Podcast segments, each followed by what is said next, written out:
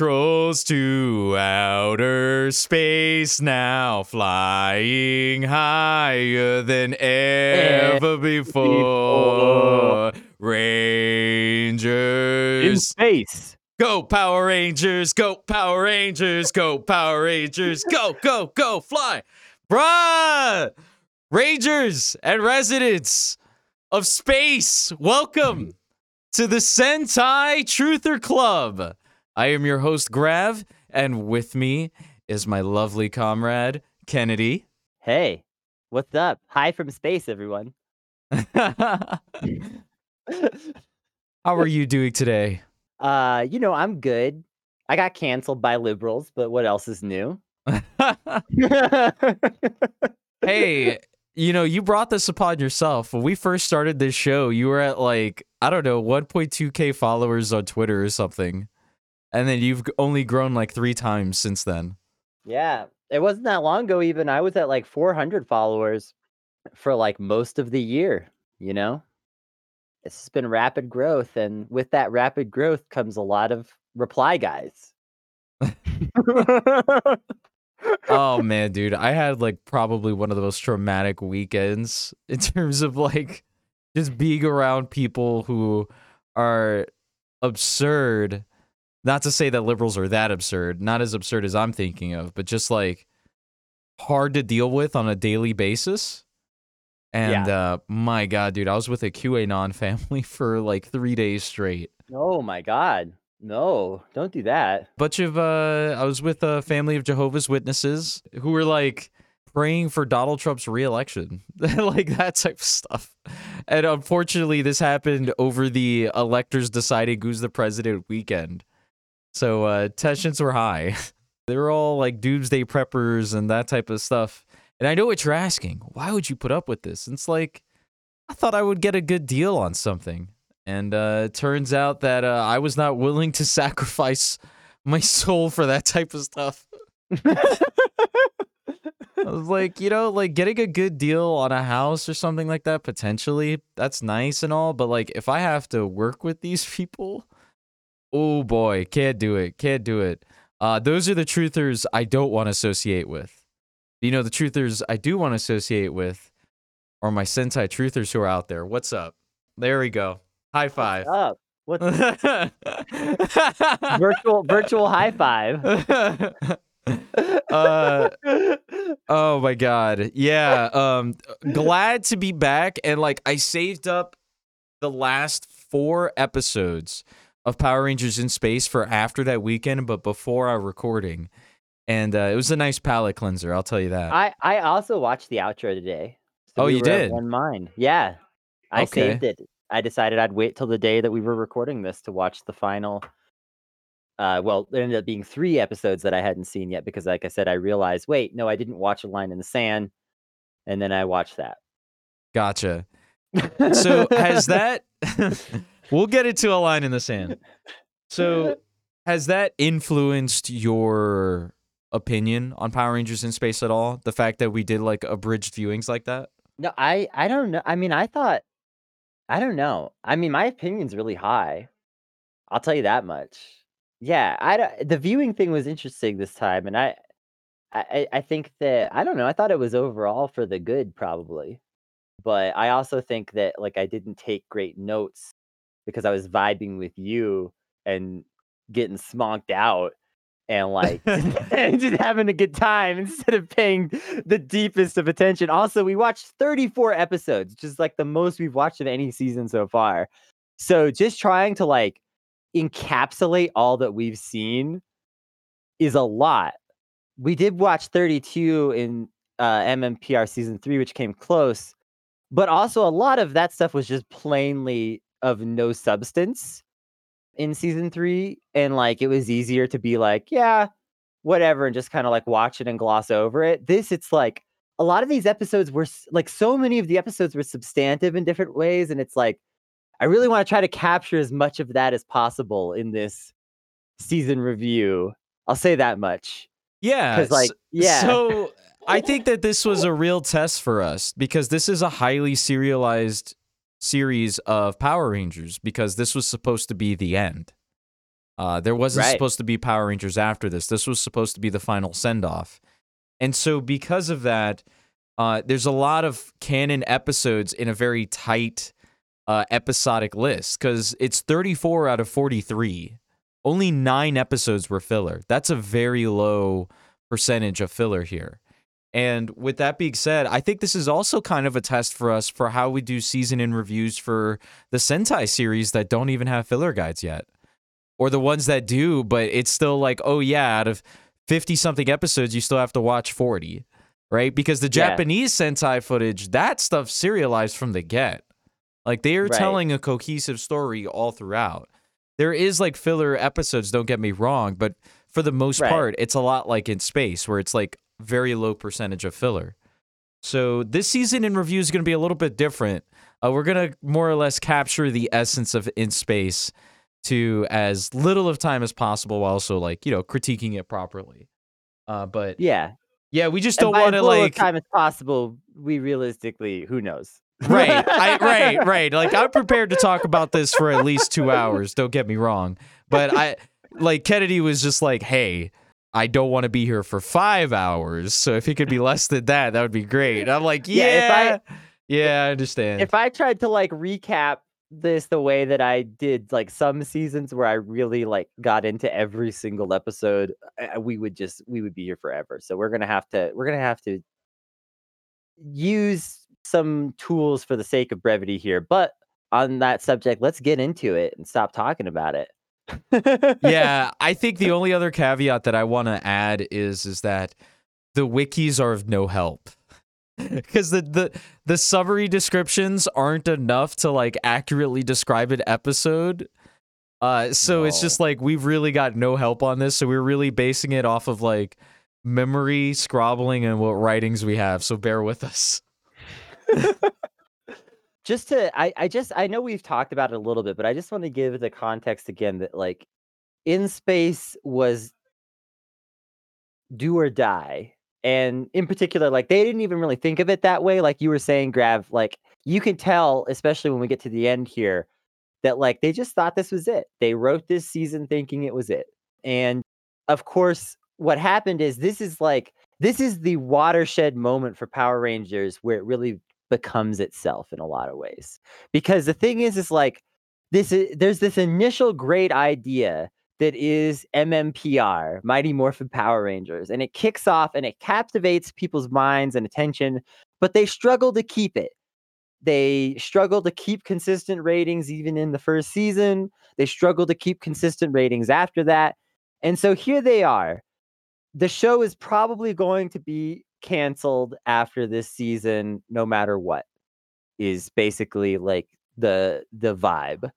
And so they decide to go all out, do the best season that they can with a lot of ambition and just like tie up all the loose threads. There's been so many storylines over the years and they tie up almost all of them that we're still that we're still kind of dangling, you know? Right. Um, and I do want to add a couple of other things is that like this is essentially American sci-fi the show, right? Like this is like American culture in a sense that it's the exploitation of all other cultures kind of put together in the sort of sci-fi uh show. And I think it was done really well. But like I'd be remiss to say like, hey, you know, this show is like this is the Star Trek of of Power Rangers, right? So it's like, okay, what if we had Star Trek for kids and also kaiju, right? Like like that's that's basically it, right? Like okay, we have that, we have kaiju, we have Power Rangers.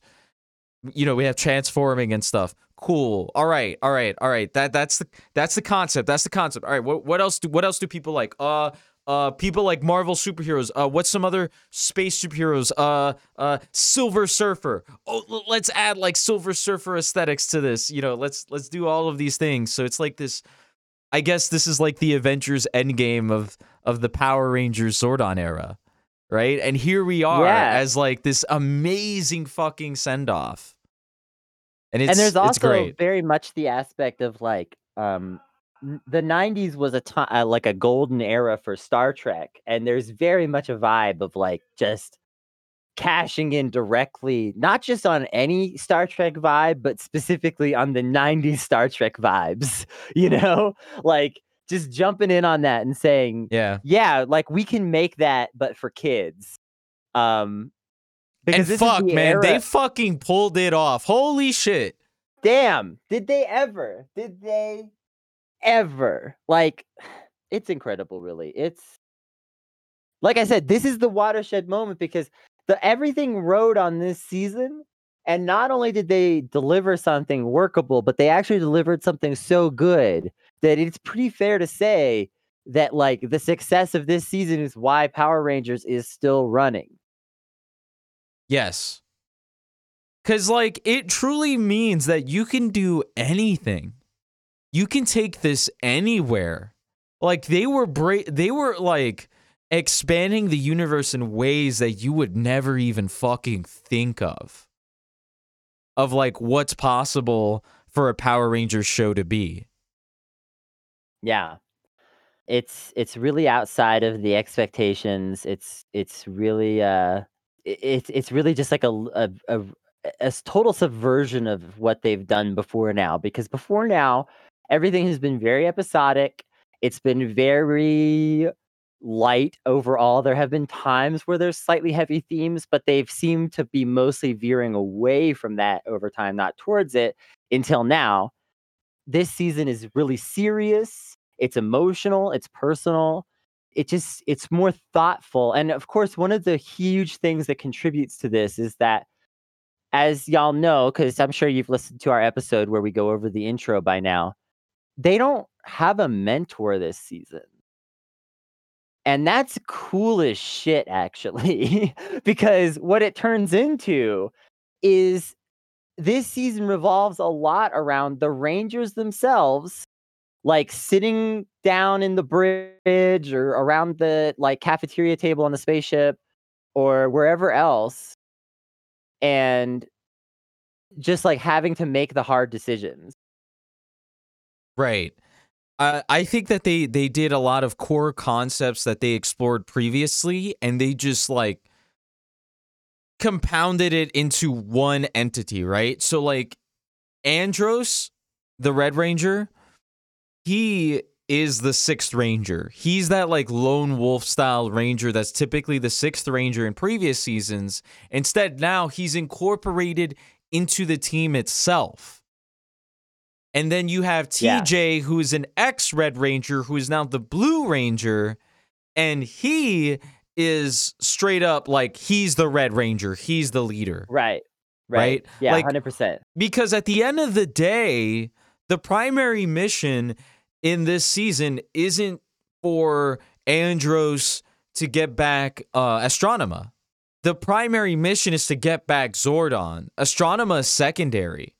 So technically, Right. TJ constantly being on the ball with searching for Zordon, despite Andros's bullshit of like, hey, uh, there's a chance that my sister might be here. You know, outside of that, like we would be like doing that shit primarily if Andros was the typical Red Ranger, right? And then we would be focusing on saving Zordon or something like Yeah. that. Like that would be more of the main focus.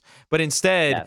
TJ kind of acts as the Red Ranger role in this in this thing, to where it's still kind of sort of skewed towards Andros in terms of like emotional development around the show. But honestly, like it's just because it's all incorporated into into one thing. I still think it's like maybe 55-45 in terms of like the rest of the team and Andros. Um maybe a little bit like 40 like maybe like 40 15 35 where 15 is Zhane. Um but still Andros does get quite a bit more time than the rest of the Rangers, but still all of the Rangers get some love. Well, the nice thing is, like I said, everything is reliant on the Rangers just making their own decisions and supporting each other here. And so a lot of times, even when Andros is getting the focus, one of the other Rangers is getting to play a good supporting character. You know? yes. And Carlos being the hidden Red Ranger as well. Yeah. The the secret, the secret leader, the shadow leader. Yeah, because like in this season, the Black Ranger is the main Ranger. So the because of that, they skewed the season to have like really awesome Black Ranger moments because the the footage is too pogged to pass up. Yeah. And so like you have Yeah, so- Carlos just doing crazy ass fucking like fucking shattering the grid level shit. It's wild. Yeah. Um, yeah, because like you said, it uh, the Black Ranger was the lead in in the Sentai footage that they're using. So there's all this great like Black Ranger shit just laying around for them to use, and they did take advantage of that. So Carlos also got a lot of love. Definitely, Ashley and Cassie got the least love overall, but they Uh, I think still Ashley. got development. They still got development. I think the only one here that got burnt this season was Cassie. Cassie Um, got burnt for sure. Yeah. Ashley, though, I think she had quite a lot of screen time. I think the problem is is that Ashley's actor isn't that good. I thought Because the she, problem de- more she so definitely was had just- quite a bit of screen time. I yeah, but I thought the problem more so was that like too much of her screen time was just supporting. Like there were very few moments where she got to do something that defined her character this season. Whereas like like it because it, was just like pure support role stuff where it's like she's she's Andros's girlfriend and she's helping him as he's sad. You know, like was like a lot of Ashley's screen time. So it's like and stuff like that. So it's like yeah, she got a ton of screen time, but so much of it was just like in service to other characters. Like there was no moment where of like last season, you know, Ashley making the jacket and that whole like thing and like really like pursuing the idea that she has some character of her own. She didn't really have like a personality of her own this season. Yeah, yeah, she was kind of just like, I'm in love with Andros, and that's my character. Yeah. Because basically, she was just playing second fiddle to Andros the whole time. Whereas I think Cassie actually got a tiny bit more of like personality, but uh, but almost no screen time. So it's like the second time, the second time they do this to an, an Asian, uh, an Asian woman. Yeah, they're pretty bad about this so far. If we were just gonna like, we we are gonna do some like Zordon era v- review stuff. Most of it'll probably be on the upcoming Patreon, but uh, That will be for the Lost Galaxy episode. we'll probably do some review stuff because like there's there's definitely been some things that have been like running themes, and one of them has been that like they keep including these Asian women as if it's representation, but then just treating them like shit. Guys, Cassie Please. gets one solo focused episode. To be fair, TJ only gets like really one solo focused episode, but TJ's like a big enough personality to where he doesn't really need a solo episode, to be honest. Yeah, Uh, he even if he hadn't had that episode, he would have gotten tons of meaningful screen time, and that episode just takes him over the top to where it's like, okay, he got tons of meaningful screen time everywhere, and he got an episode about him, and it's great. Yeah, yeah, for sure. I know I know we'll do our Ranger rankings later, but I think overall I'm, I'm pretty happy uh, this season in terms of like screen time distribution. As we head into the actual episodes themselves, though, um, so we start off with uh, From Out of Nowhere. We said it was a really great opening, probably the best opening since Day of the Dumpster. Mhm. Uh, very rare praise. Like we don't we don't say that lightly. Like it was it no, was we've, high up we've there. hated all the openings. yeah, yeah, yeah. Uh, Ninja Quest wasn't that bad. yeah, but we were critical of it, and rightfully so. I actually like, you know, as much as I love Zeo, I couldn't tell you what it, I think I remember. Oh yeah, that's right. I remember what a Zeo beginning was about. It literally sometimes, like- the Zeo beginning. Remember? Yeah, I know, but it's like sometimes I forget about like every I forget about everything about Zeo except like Jason and Tommy. Zeo had that dank prologue though. Don't forget that. yeah, you're right. You're right. that you're was right. almost a tease for like the stuff that they do here because a lot of this feels like that weirdly like serious sci-fi vibe that the, the prologue had Yes. right? Yes, actually, you're right. Uh, that really went well. That's the exact same tone. So what we were looking for in the Zeo Lost prologue, we got as a sort of like tonal atmosphere in in space. Um, yeah Save Our Ship and Shell Shocked brought some characterization to Astronema, as well as it was a crossover with the Teenage Mutant Ninja Turtles. And of course, the characterization of Astronema was desperately needed because in the intro, like they, th- one of the few balls that they really drop is not presenting Astronema in an interesting way at all, which is unfortunate because I actually think that she proves herself to be a great villain before it's over. But in the intro, it's just like, it's just like this is the new evil space princess of the month. Like that's the vibe. That that's the only vibe that you get. Yeah, yeah, yeah. Um, so so yeah, but luckily right away they start to correct that in the first few episodes after the intro with like a lot of just like Astronema's personality. The wig changing thing is really fun. I love like just the way that like she adds different details to her outfits at different times and stuff too. Like she's a very glamorous villain. Obviously anybody who knows me well knows that I I love the the glam. So I'm just like naturally into that. But then beyond the aesthetics, like she's also like she becomes a pretty compelling villain after a few episodes, I thought. Because she's this kind of complex and tormented villain. And it's a really it's a really good fit for this season, I think. Yeah, yeah. I- think that she acts like a kid, right? Like her her her character is like, I am a one note villain in terms of like I am evil for the sake of being evil, or I'm brainwashed to be evil, and it's not just like a thin layer of icing. It runs deep into her very character.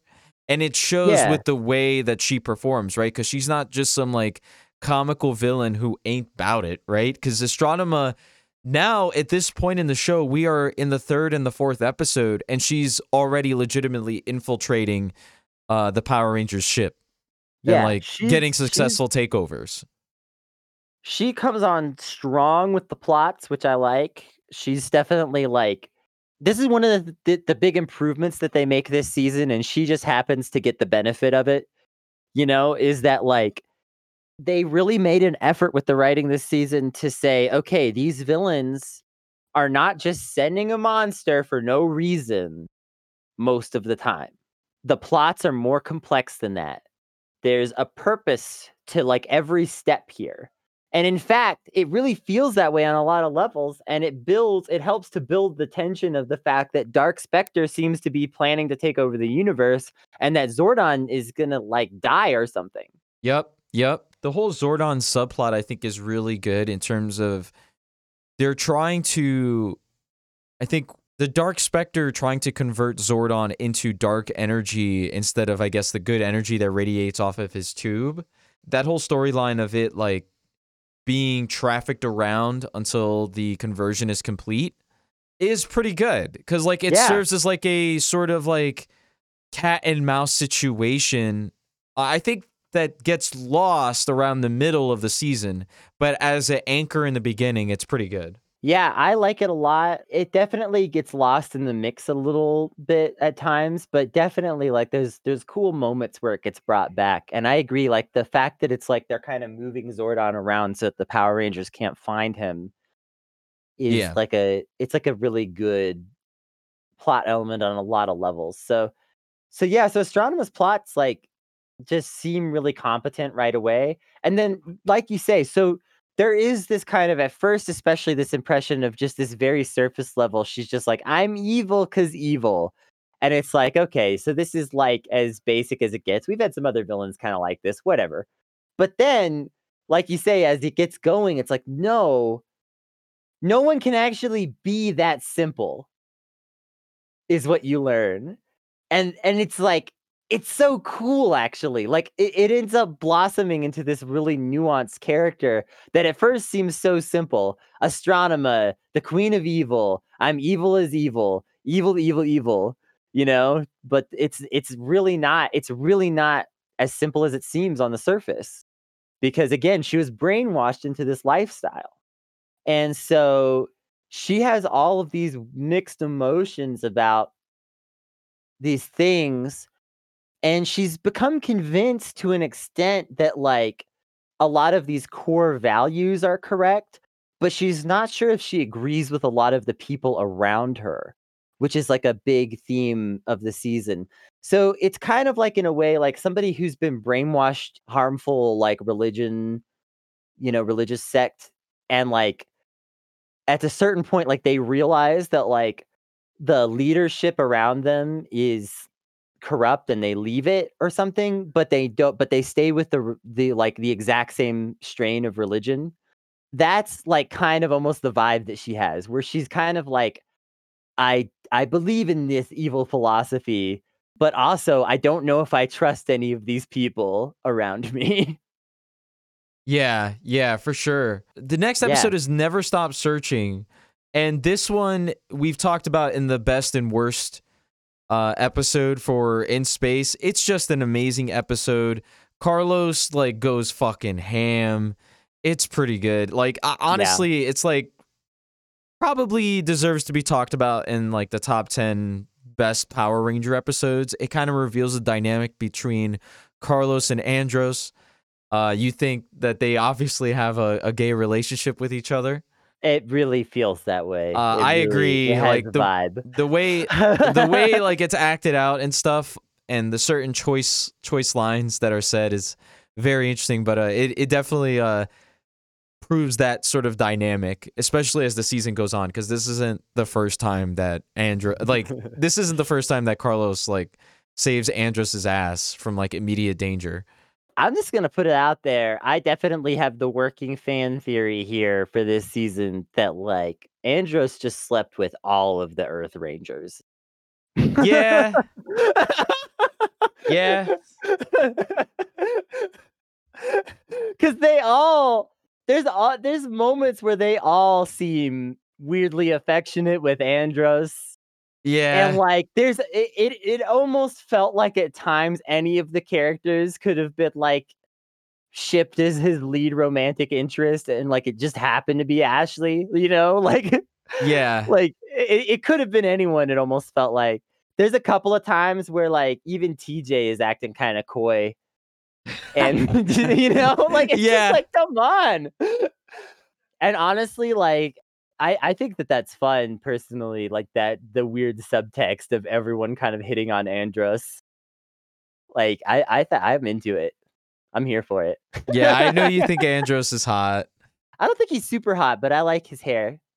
He's de- he definitely like gives the off uh, he gives off himbo vibes. Yeah. All right, you don't have to look so longingly. Oh please. You're one to talk. So yeah, there's just there's just a lot of interesting stuff going on in Never Stop Searching. Obviously, we talk about it a lot in the best and worst, so you could check that out. I will say though that Never Stop Searching and then the episode that comes immediately after, Satellite Search, also help establish another core theme of this season, which is that it's not always the villains kicking things off. In previous Power Rangers, it's basically been like the Power Rangers are like volunteer firefighters that are waiting around for someone to call and tell them that a building is on fire. Right? But like in this season, there's a lot of times where it's like the Rangers are basically like doing something active to try to thwart you know the evil plots of all of these villains and then the villains are responding to that and that's kind of what's kicking off the action and like both never stop searching and satellite search have these aspects um, and I, I thought that was like a really welcome change you saw a little of this in previous seasons but not very much right. The Wasp with a Heart was another interesting episode where we got treated to the fact that the bad guys don't necessarily want to be bad. They might want to actually be good and not bad. Of course this fits because we have a lead villain that also is having these conflicts Yes, because Astronema is starting to basically question herself in why she's doing this. And it turns out that she has some sort of a uh, mysterious past that for some reason Astronema can't know about based on what Ecliptor is saying. Uh, speaking of Ecliptor, fantastic design. Love that guy. I don't think that there was necessarily like a really bad episode with him or that was like primarily him. Really Yeah. good sidekick. Probably the best sidekick like in the leagues of Goldar. we'll have to, you know, we'll have to save final thoughts on things like that for the Zordon era in review, but I tend to agree. Like this is not a definitive answer, but yeah, I mean, really, and also, I mean, Darkonda too. Obviously, he is not a he is not a good lieutenant in the sense that he is someone you should trust. but amazing character, and I think like just like the interplay behind the scenes of a lot of the villain stuff this season is really good. It's it's at the highest level it's been yet, really. I think this is Um, also the first flash in the pan. Like this episode, specifically the Wasp with the Heart, and then uh, when we get into like flashes of Darkonda later, this episode kind of shows that yes, right, the evil is united in getting rid of good, but not all of them agree on the same pathways. And this is the first type of like rogue element that you see in the Wasp with a Heart, where uh, like basically bad guys not wanting to do business with other bad guys despite both trying to get rid of the same force. Yeah.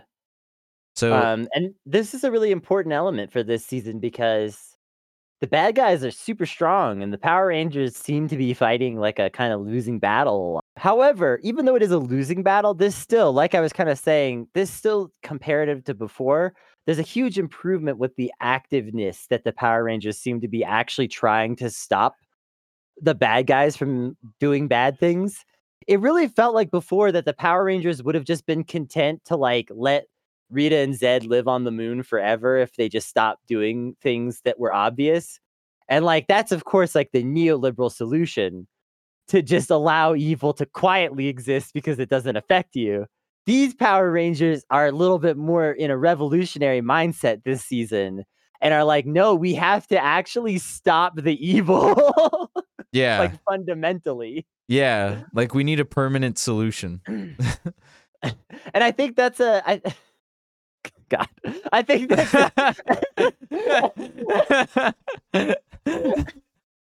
I think that's I think that's really to the benefit of a part a lot of why this season feels more serious is because like I say there's like that goofiness of just like oh yeah we could just coexist with these villains maybe before. And now this season they're like no no no no no. We need to stop the villains. Like we have to stop them. Like we have to stop them right, right, yeah, yeah. By any means necessary. Yeah. frequently like the the means that the Power Rangers try at times of this season are like they're they're they're desperate at times. So yeah, I don't know. It's it's really cool. And I, I liked Satellite Search a lot, just as like it felt very 90s sci-fi. And I liked that the Power Rangers were kind of like getting a leg up on the bad guys for a minute there, even if it didn't work out. It still felt good for like the Power Rangers to be like active and doing stuff in that way. Yeah, another core element of this season is the fact that this is kind of a celebration season as well, right? This is a celebration of previous Power Rangers episodes. And in the Delta Discovery, they bring back the worst sixth Ranger. They bring back the Phantom Ranger for an intergalactic mission to help save him. You know, he's not that bad in this season though. You got to you got to admit. Like yes, he's a, a mediocre character that never gets fully developed.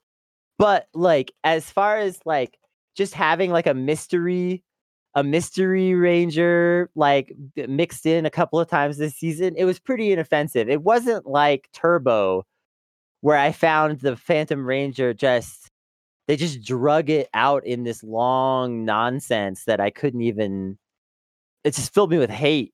Disagree. Disagree. We needed I think we've got a total of maybe 2 episodes of Phantom Ranger, maybe 3. I would have preferred one episode of Phantom Ranger, one episode of Trey of Triforia. Give me two episodes of Trey of Triforia, actually. Actually, give me one episode of Trey of Triforia No. and then give me give me Andros meeting Jason. And he has the Mighty Morphin red red red uh I, I won't agree to that whatsoever. However, What? Come on. Uh, this is a celebration season. Why not have some Zeo in there? They brought I mean, back a uh, Jason Jason maybe, but I don't want I don't want Trey. hater. Yeah. Hater. Trey is whack. Okay, You're but a hater. however, I am. However, I'll compromise. I'll compromise with you. What they should have done was tag in the Aquitian Rangers. Yes. So have a Trey of Triforia episode, have an Aquitian Ranger episode. That would have been sick. Yeah. The cool thing if they brought the Aquitians back too is they implied that you know the Aquitian Rangers also changed too, so they could have had like a whole new lineup of Aquitian Rangers. Ah, we're the new Aquitian Rangers, you know, and like this done like it could have been really fun. I think Yeah. it's a missed opportunity. The Phantom Ranger was just whatever, in my opinion. Just We got to see his ship transform into a Megazord, but it, it kind it looks really dorky. it wasn't cool.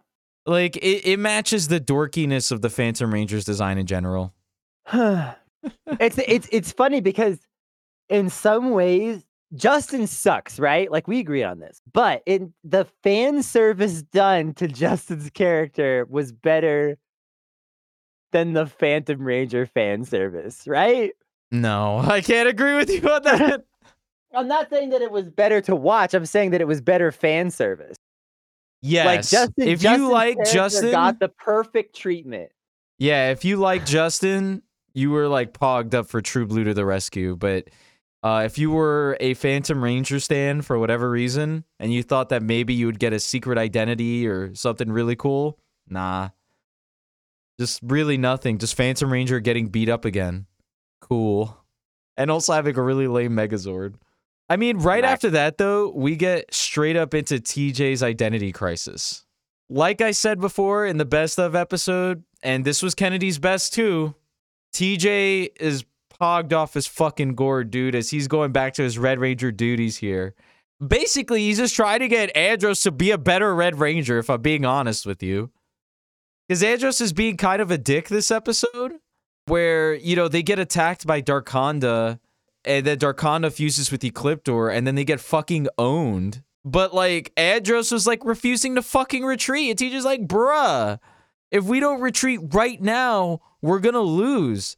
And it takes TJ getting brain damage, temporary brain damage, for Andros to realize the mistakes of his ways. But TJ just like fucking goes the fuck off this episode. Like his acting chops sell everything. The Yeah. teamwork, the teamwork exercise, the inter-party dynamics between everyone, him selling the fact that he has amnesia or at least temporary amnesia. Like all that's played out really well, especially for a kids TV show. They could have made it really cringe, but they didn't. And that's solely off the back of TJ's acting, and it really tells a lot. Yeah. TJ really fucking just rocks this season. He acts as like a mediator a lot, like tries to get like the Rangers to get along, takes leadership of a lot of situations where like no one's taking charge and like decisions have to be made. He helps come up with like a few of the Rangers' best ideas. And like ultimately, like in this episode, like he just shines so much. It's I, I don't want to talk about it too much because we talked about it so much already, but God, what a TJ's identity crisis is truly like one of the best episodes of Power Rangers we've seen ever.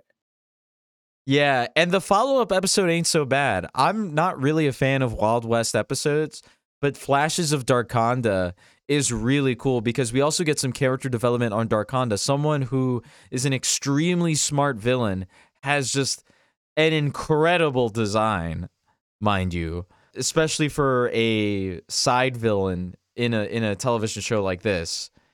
And you can almost kind of see Darkonda as like the final boss. Like he he gives off final boss energy. Ecliptor always gives off like sidekick to the villain energy, but Darkonda, you kind of think like that man is up to something. He's also been destroyed before this, and he comes back, and you're like, wait, what? Huh?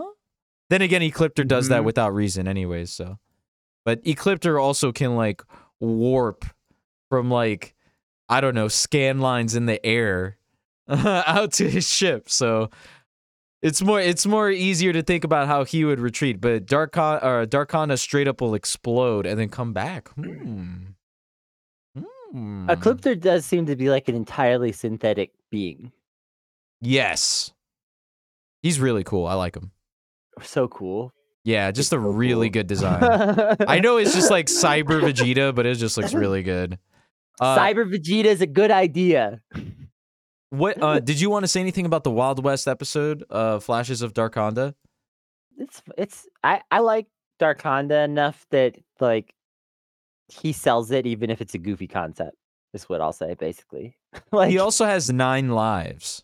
yes, This man's been alive for a very long time, and he doesn't die very easily because of how powerful he is. So that was that was a Yeah. huge uh, that was a huge like major turning point into that character development as well. It was really interesting because yeah, like yes, Ecliptor a couple of times kind of comes back in ways that you're like, okay. But mostly like there's it's pretty consistent, like the villains are running away or there's some explanation for how they're getting away. And Darkonda just gets like exploded, and you're like, huh? How is he back? And then, yeah, like you say, he's he he pulls out, he's got this like scroll with like pictures of himself on it that he crosses out I appreciate this. lives. I appreciate this. I'm not gonna lie. I appreciate this. How many times have you watched a television show where like a character thought to be dead just comes back with no explanation or some bullshit like Mhm. plot convenience explanation? Yeah. And it's just like, no, Darkonda legitimately just has nine lives, like a cat.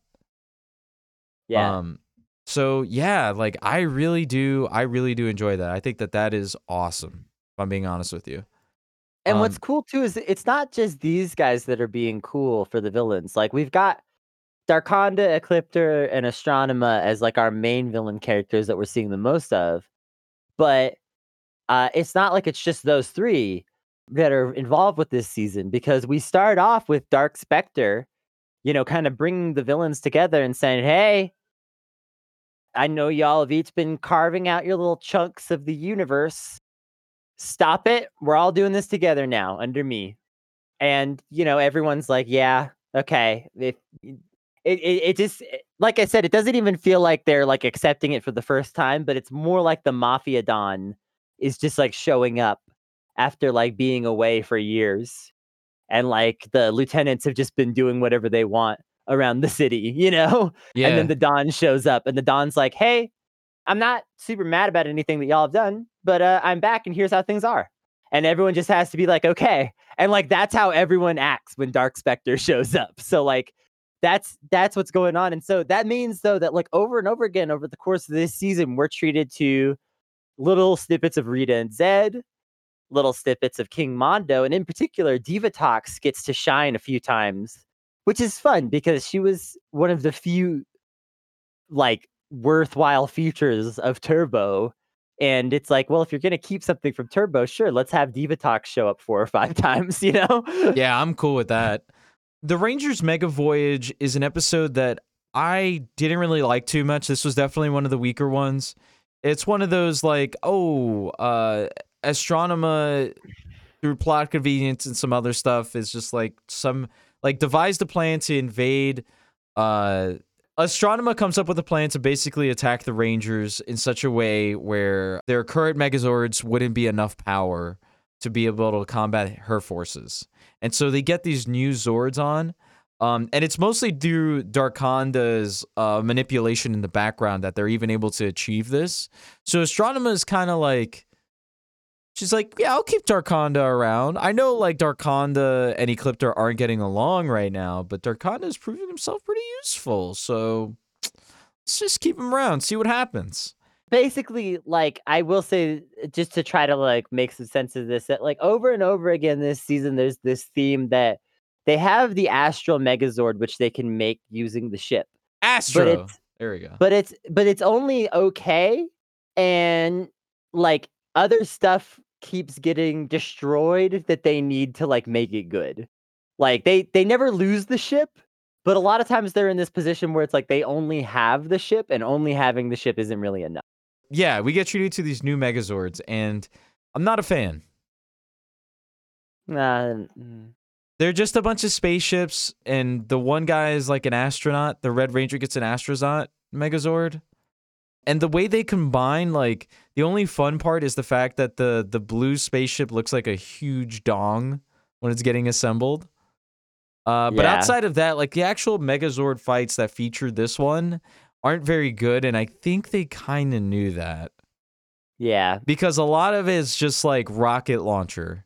Let me just bust out the blue spaceship rocket launcher, shoot a rocket, bam, look away.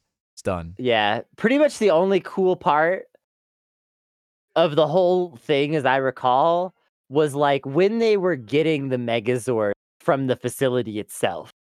Like that sequence, and that's all Sentai footage.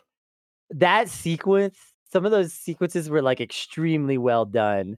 And like ignoring what was to come, I do remember just being like pogged out about like how good these like sci-fi, like them getting into this like facility, this like like mysterious facility and then finding the Zords and like climbing into the Zords for the first time and like inserting these key cards and shit. And like like the red Zord in particular, like breaks out of these like cables that it's like attached to and stuff. I don't know. It's just like a cool that sequence was cool, and then it's just downhill.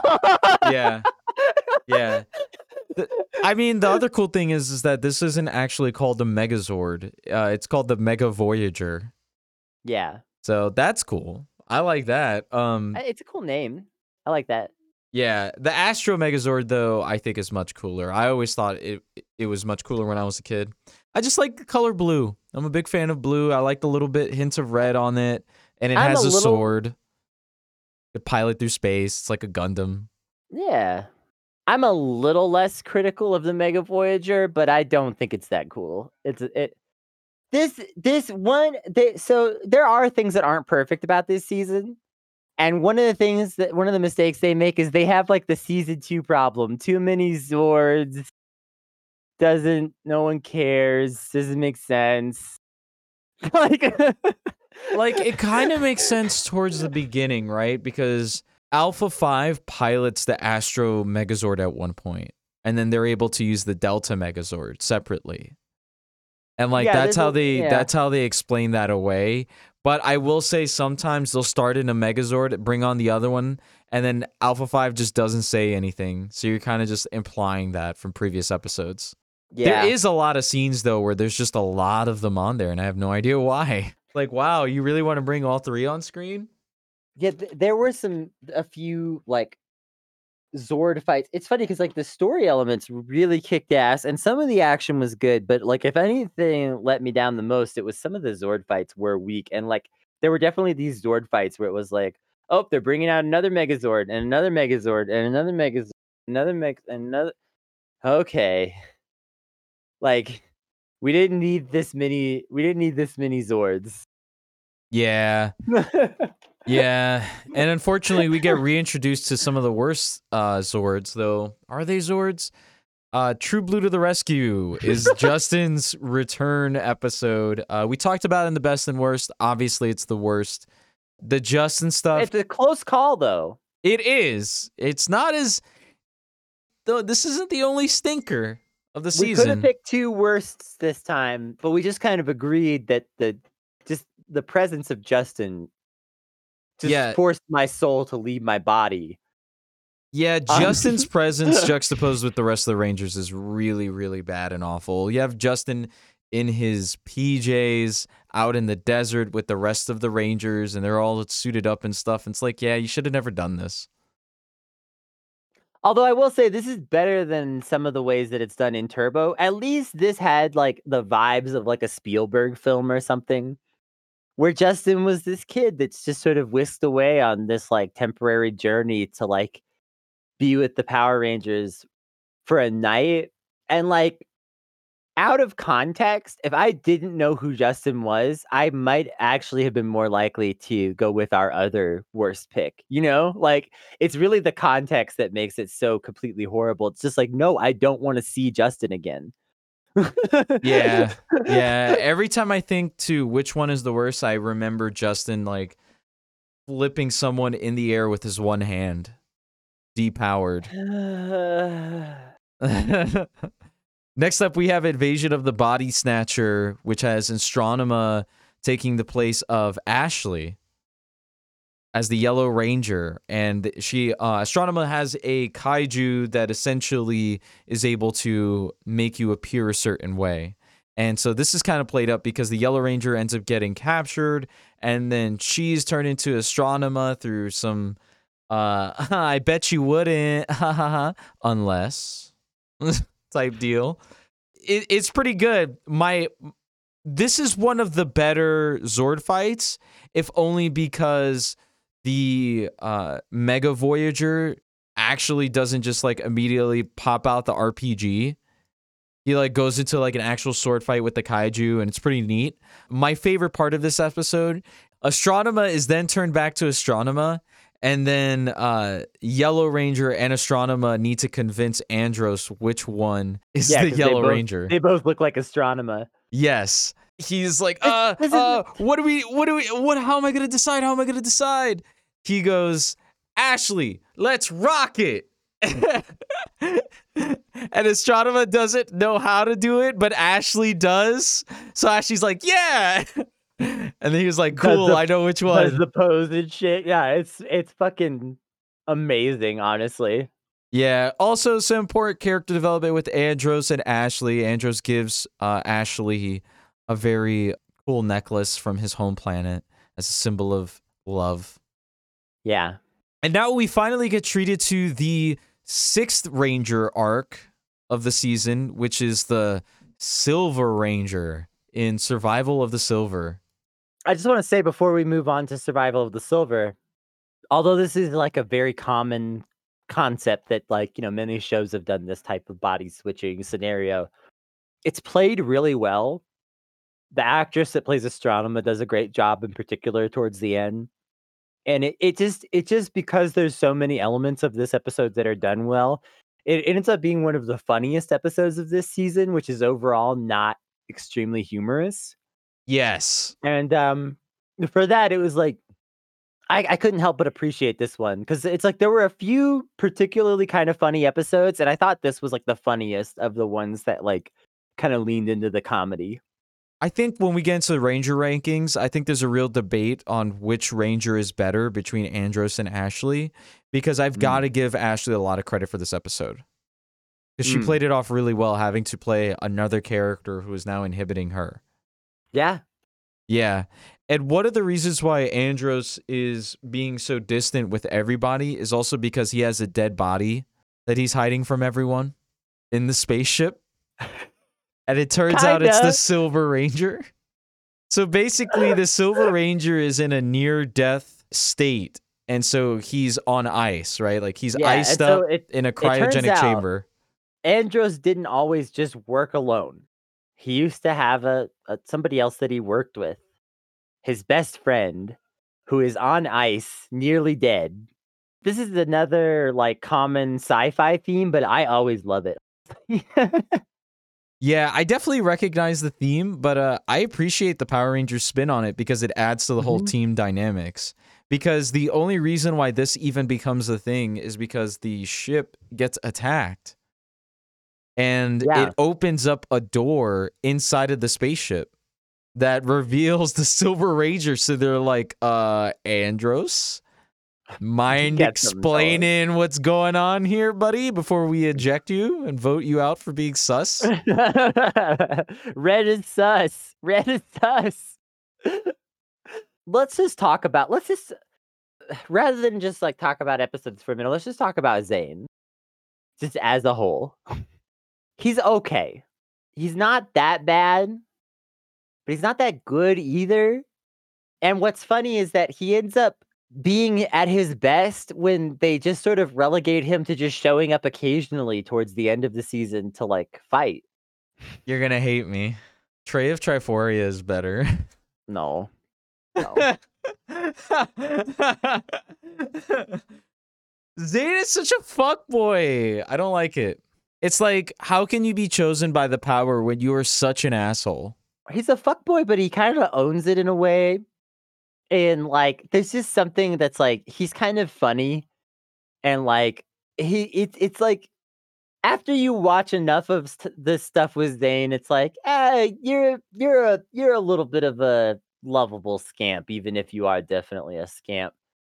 And like you forgive him uh, for like some things, But like, I can't. I could never be like, oh, he's great. I love. He's Zhane. toxic. He's Stop really it. toxic and stuff. There's one episode in particular. I know what you're talking about. He's so toxic.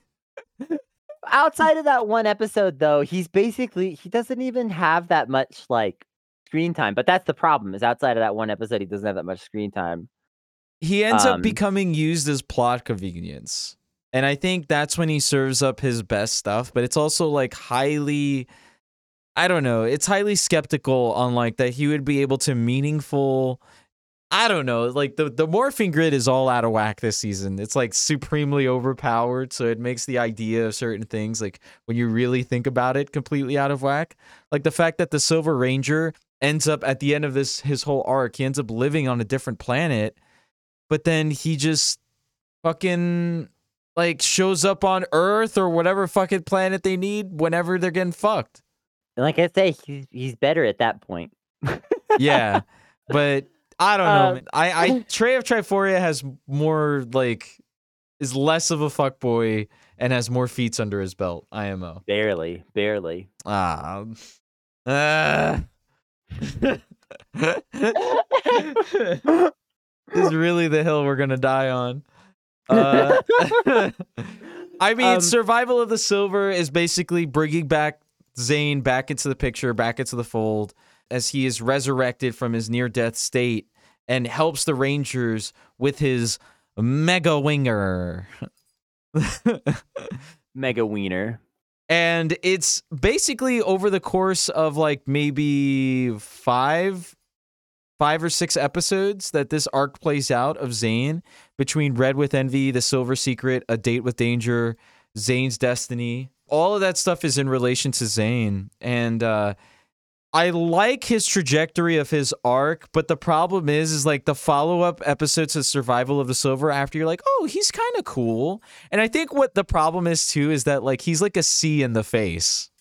Like Andros is like a B. Like I'm not gonna say Andros is extremely attractive. I think Andros is like a B in the face, maybe an A sometimes. But like Zhane is like Zhane is like a C, and at his worst, he's like a D. That man looks like a young Boris Johnson who exercised. No, no, don't be so cruel. Um, he has the British teeth. It's so bad. I I can't get on board with this. Um, Come on. Come on. uh, yeah, the problem, the real problem is that, yeah, right after you get introduced to him, Zhane immediately acts like a huge dick. I also don't think his suit looks as cool as the rest of the Rangers. The suit is cool. It's You're wrong. ah nah. Nah. I think so it wrong. I think if it was it honestly could have just been the silver color with like maybe the gold head trimmings. But give me give me back the color in the stripe. I would have taken the chromatic colors on the stripe than the all black. nah, nah, it's aesthetic as fuck. It needed if that was the case then th- that needed to be silver and not black. I think the black contrast makes it look bad. No, Yes. no. Ah, whatever. It also has like a bit of like a digital grid green over the blackness. Am I right? In the middle of the suit? Mm, Am I wrong? There does seem to be some kind of like texture on that. I didn't notice this before. I'm now looking very closely at like close up pictures Yeah. of the suit. Yeah, there's like a fucking motherboard ass green on there. It's not as good as you think it looks. Still, it is an interesting Not design. I'll give you that. Sure, sure. I do like Zhane's overall arc of like trying to figure out why he can't hold his powers for over two and a half minutes. You know, for two and a half minutes, he's the Silver Ranger. After that, he's just a normal dude. Two pump chump. Astronema calls him out on it too. Uh, Yeah. And basically, like, Astronema ends up falling in love with the Silver Ranger at one point, but she has conflicted feelings, and then and like Ecliptor keeps selling, keeps sending monsters without Astronema's permission. Meanwhile, I- I- trying to like get laid. it's a really interesting episode. Um, There's a and, lot of uh, like illusions here, but it this is all this is all this is like the Zhane redemption arc. Red with Envy is the most egregious Silver Ranger episode it's ever. ter- it- I'm not gonna. I'm not gonna dispute that. It's terrible. Like it's, it's like this is not how you inspire confidence in a sixth ranger. Yeah, like we get introduced to the whole fact that Zhane can only keep his powers for two and a half minutes, and the whole backstory of like the fight that happened that he almost got killed, and Andros literally like fucking saved his life. He was gonna fucking die in battle against the monsters in, uh, during that invasion. And how does Andros repay him? Oh, I don't know. This is even discounting a later episode, mind you, that he's also an asshole in. But I digress. Uh, Red with Envy, the two overarching plots in that episode are Zhane can't hold it, can't be the Silver Ranger for more than two and a half minutes, and he's also flirting with Ashley, and Andros is getting jealous, and Andros is like, "The fuck, dude! I helped bring you back to life, and this is how you repay me." And Zhane is all like, "Bro, dude, I totally know you guys are a thing. I'm not flirting with her. Trust me. Why would I ever do such a thing? I'm your best friend." Fuck off, dude. Fuck off. You give Cassie a handshake and then you kiss Ashley's hand? Fuck off. Also, why no love for Cassie? Come on. Yeah, that too. Cassie's in love with the Phantom Ranger, though. Remember? God, I forgot about that. Stupid. That was a part of the Delta Discovery. I forgot about that I too. I forgot about that. yes. Cassie's whole thing is uh, being in love with the Phantom Ranger, despite not knowing what he looks like. It's bad. That's Cassie's love interest, though. no, Maybe someday. no. Maybe someday. In the Silver Secret, uh, he's trying to figure out how to like fully get his powers back, and he lets Alpha Five know. But the rest of them think he's dying, and he capitalizes on this. Yeah, this one's also really, really like these first. He's like, Again, this is "Yeah, I want to be babied." And then the funny thing is too is like he turns into this like reliable ally. So it's just weird. Like it's just weird. Like it it would have been better if they had like actually run with the idea that like Zhane is a bit of a dick and maybe like done something with that. But instead they're just like Zhane's a bit of a dick and that's fine. He's our best friend. Yeah, we can all be a bit of a nothing dick wrong sometimes. with that. Like Yeah. you can't uh I don't even I just can't even I'm just frustrated because it's like they I don't told you he's they worse than Trey of address Triforia. I told you he was He's worse not than Trey worse. of I, I will not go there. I will not go there with you. Trey of Triforia is at least a B, dude. Trey's whack. His whole concept is stupid and he's just like always whining and like needing shit and never cool ever. Z- Um, in comparison though like Zhane is just an asshole like like being reintegrated with the rangers only to act like a misogynistic asshole and swear to your best friend that you're not flirting with his girl meanwhile you are flirting with his girl but uh, it's it's free game because you know she hasn't committed which cool but don't lie to don't lie to your best friend and say that you're not flirting with her. You're just gaslighting him. Yeah. There's a huge gaslight. yeah. And then the Silver bad. Secret, he even extends the fact that he's Oh so God. powerful as a sixth ranger to like be like, yeah, fucking baby me because you know if you don't baby me, you lose a sixth ranger because I'll fucking die. It's bad. I agree. A date with Danger and Zhane's destiny helped to redeem him a little bit. It's not enough. Well, he got a girlfriend, right? He suddenly became a compassionate man by getting a girlfriend. you know, some people can't learn empathy until they're exposed to other people. Understandable. Right. what I'm saying is that Zhane is a he's he's a neocon. Yes. Like yes. like Andros is like bottom right libertarian. Zhane is more like center to slightly upper right neocon when he's unfrozen.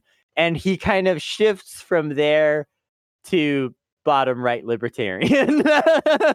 Does he shift to bottom right? No, no, no. I think he shifts to he shifts to center left on the the political axis.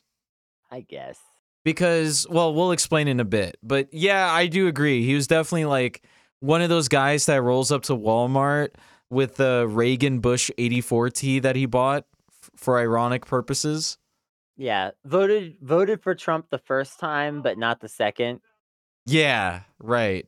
One of those like handful of people that actually did that. Like that's Zhane. He's like, I thought Trump was going to be a different guy. I don't, I'm not. I'm not actually with this much racism.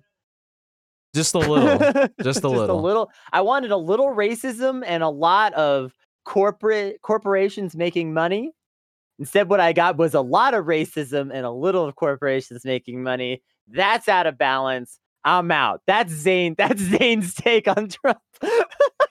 yeah, I can't disagree. he's one of he's one of those guys. At least when he shows up. The young the young Republican voting for Joe Biden. Uh, I wish he didn't say it because it's so very true. He honestly, even his design is very Richard Spencer dream. Right, He's he looks like a Proud literally Boy. he's He looks like a literally a, blonde-haired, blue-eyed guy. Is he Yeah. blue-eyed? I don't know. I don't know. It's I'm not gonna check either. I'm I'm not going that far. Astronema's trying to capitalize on Zhane being out on a distant planet, basically having some vacation time. And uh Astronema ends up falling in love with Zhane and uh, is trying to invite him out to dates, but Zhane keeps showing up late because Ecliptor, keeps putting the pressure on the Rangers with more monsters, and they keep needing Zhane's help. And And Zhane's like, Zhane is, like, ah, I'm try- just trying to fuck. Come on. That Zhane seems to be actively trying to prove that he is good to the Rangers at this point. Like he's like the Rangers almost act like they they no longer feel like they can count on him after this like arrival and he's like no no you can't I'm sorry you can count on me I'm sorry I've I've really been a dick and I'm sorry and he's like really trying to like sell that you know and it's like that combination of forces when he's you put it the in that he's the cool uncle stereotype. when you cool put it in that context, redemption arc. it kind of makes the dickishness actually it does make it work well because it's like there wouldn't be as much pressure for him to be as absolutely accountable to the Rangers in this episode if he hadn't just been a little shit for two episodes and he knows that he's like he's like the dude that knows that he's about to be fired you know?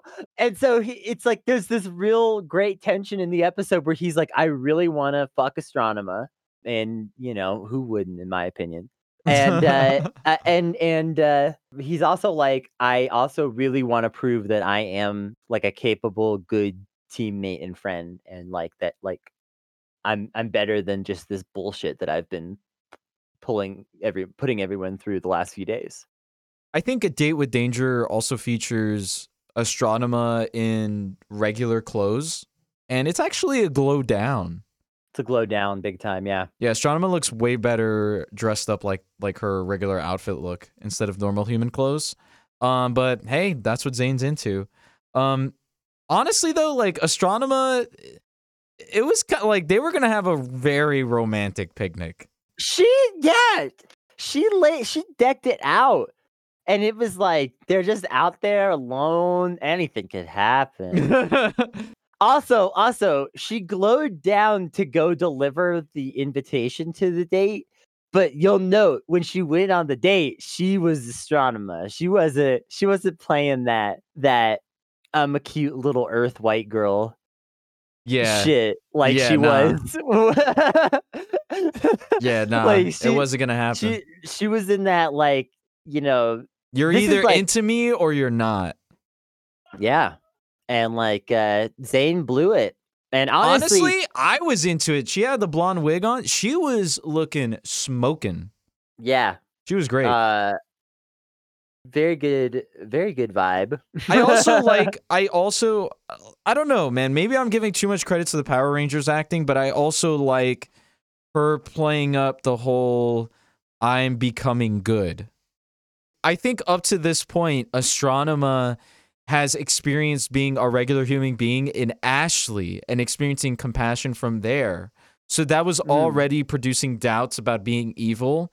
And the fact that she's now in love with Zhane and experiencing that good emotion is the reason why it's like pretty awesome to see that play out here, especially acted pretty competently.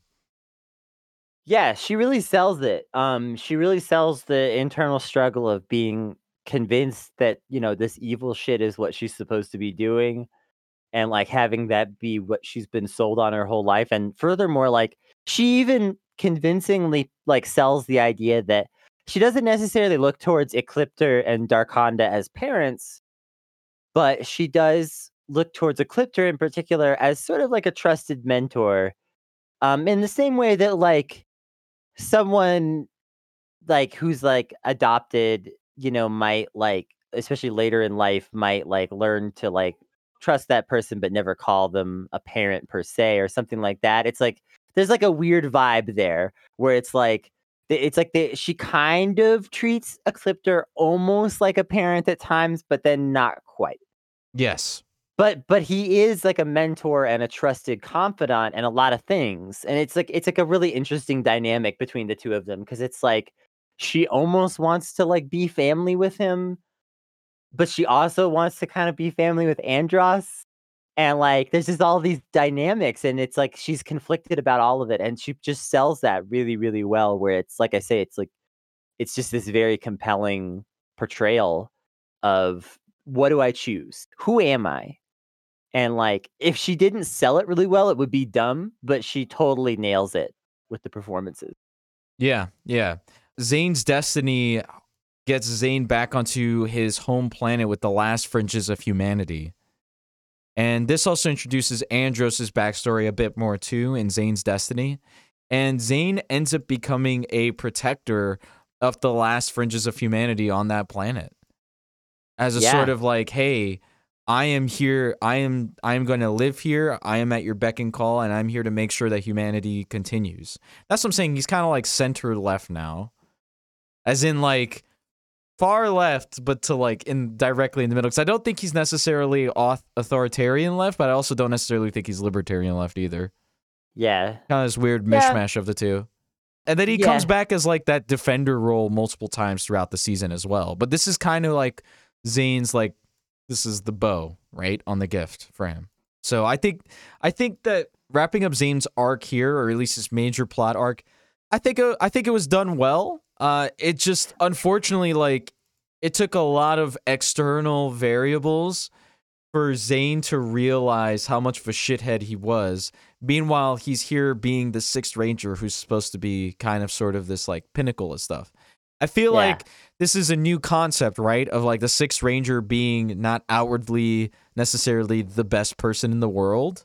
Yeah. Not being like this perfect Adonis that just like shows up and starts saving everybody. and instead Um, adds to the lore of there just is other rangers out there who are protectors of good that don't necessarily always have like lawful good D&D style trappings, right?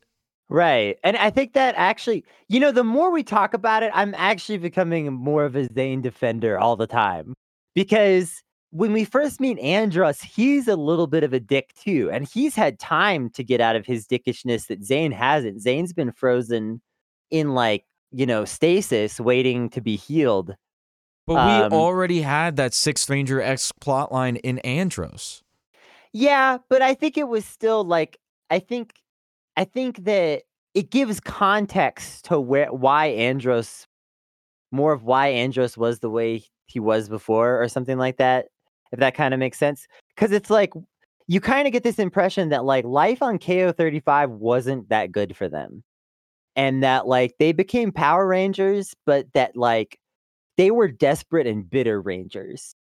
Maybe Um, imperialism is what was getting to them because that's what it seemed like, right? Because dark forces have seemed to have already count- conquered that galaxy for the most part. Yeah.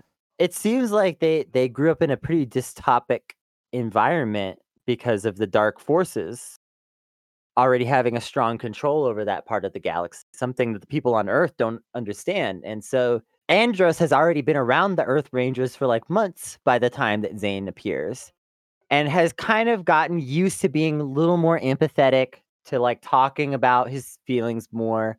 And like it's like eh, I, I you kind of think at first that these are just features of Andros's character, but I actually think that like you there's a there's a case to be made that like probably a lot of people on KO35 are kind of like this because we see a lot of suspicious kind of toxic nature in the characters that we see in this episode that are just like random people from KO35. A lot of it, it seems like to me in in a in a in a way like that leader that they have is almost like he seems like he's almost like a a, a philosophical leader. Like uh, I'm probably gonna butcher this name, but like Abdullah Asalan, um, the guy who wrote the books that inspired the Rojava or something, you know, where it's like he's like inspiring people that like have like latent goodness in them to like pursue a more enlightened culture but like a lot of the natural instincts of these people that he's trying to organize maybe aren't that good because they come from like a very dystopic capitalist background. This is deep theorizing but like ko35 seems bad y'all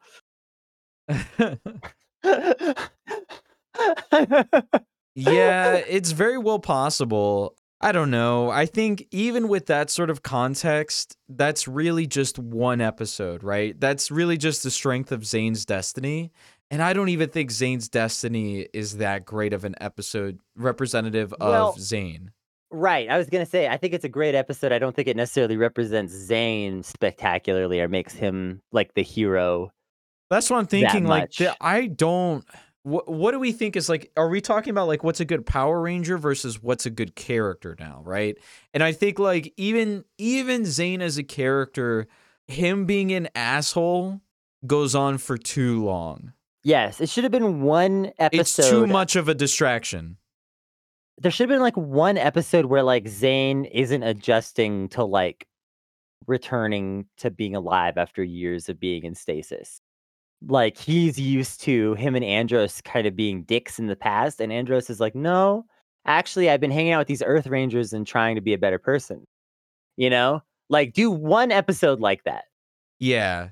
That that that's the whole thing. I think if like if you somehow were able to cut like do an overarching plot of both even if it was like a two-parter, a, a good two-parter, I would say instead of what we got where like you had that sort of plot line that you were talking about and also figuring out Zhane's uh Zhane's whole like timer issue of Yeah. him not being able to last that long. Combine those two plots together over those episodes and i think we would have had much better tight arc. Because it's it's too distracting. It's too distracting of the main plot and what's actually going on just for like it to be a lot of nothing Yeah, Red with Envy in particular, like I would almost say like we should just cut it from the watch guide and it would make it a better experience. Cuz it's just such a frustrating episode that doesn't add that much. Whereas if like Zhane is just being a dick in the Silver Secret and then is redeeming himself over the next couple of episodes, it would be so much less offensive. yeah okay yeah we can we can we can definitely deliberate that We'll um deliberate on that. uh, next up, we've got Always a Chance. Always a Yeah. Chance is a fantastic episode. This was Kennedy's second best, and this was my third best. Yeah, uh, this is um this is a really special episode honestly. I you uh, you know, all y'all who listen to the show, you know by now that like I get really into like the episodes with compelling themes and lessons that someone could like learn from or benefit from especially like a young person and things like that. And I also just I love the fan service. I love so many things. We don't have to go too into it because we already talked about it a ton in the best of, but just uh, bringing back Adam to be Carlos's mentor. I'll just restate this because this was the my my biggest takeaway for sure was just I loved Adam was a very troubled ranger in his tenure and played that well.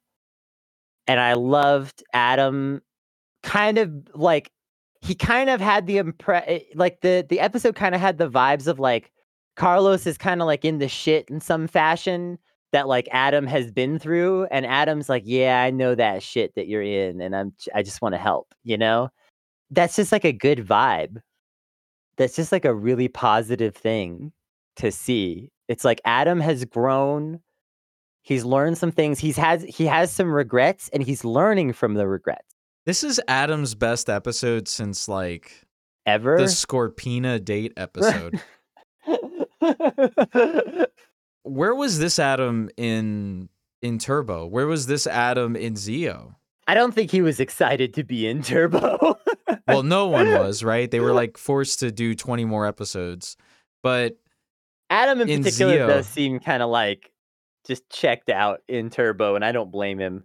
But It was- Zeo, yeah, it would have been nice to see a little more of this, and that's both on the actor and the writers, of course, because it's not just his fault. But yeah, it's very telling of Adam's overall performance as a ranger. But I just that that's like to me like that part I wasn't as pogged out about as as much as the fact that he was able to get back into the the Mighty Morphin black suit. that was really, yeah, that was fun. Yeah, that was Um, really fun. Uh Carlos taking it seriously, the fact that he like almost killed his friend. All that stuff. Like really dark subject matter. Good stuff. Good fan service, good fights. Only in 20 minutes. You gotta appreciate it. You really do, you really do. It's really good shit. This is Um, a solo episode, by the way. Like typically this is something like you would see in like a two-parter or something, but they they do a great job encapsulating it in 20 minutes. No, yeah, it's a really tight episode. They don't waste any time with like unnecessary shit. It's just all it's just all to the the core of the story and it, it really shines. Such a good episode.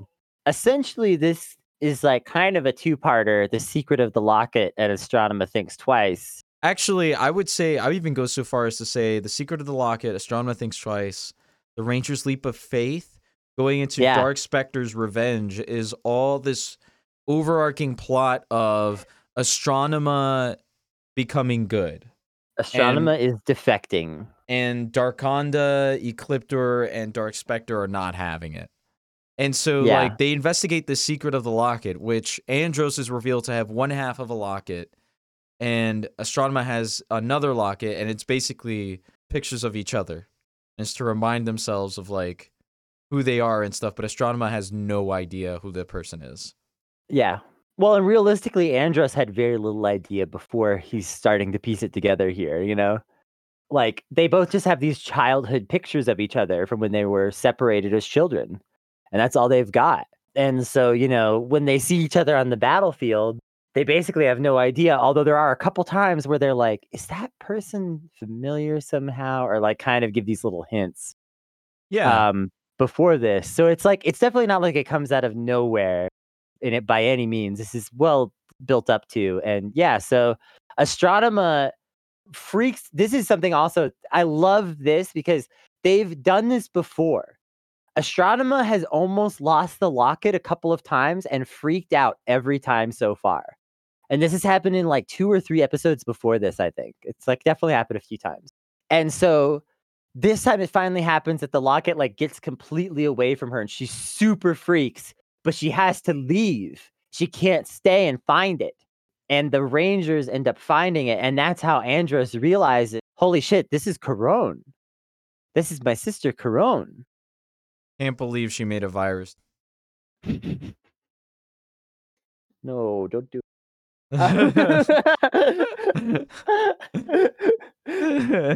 so Andros is like, I have to try to get through to her. I have to try to reach her. And and the Rangers are not all convinced that this is a good idea. And I I like that, you know, I like that the Rangers are divided on on how to handle this particular issue a lot because it is like, well, what what are, what are you saying? We're supposed to just like take the villain and bring her onto our team, you know? Right. Yeah. Astronema is trying like Astronema is trying at this point now that she's turning good and she's like discovering who she is as Karone and all this other stuff. She's like, man, I really got to start a beer company now. Stop it.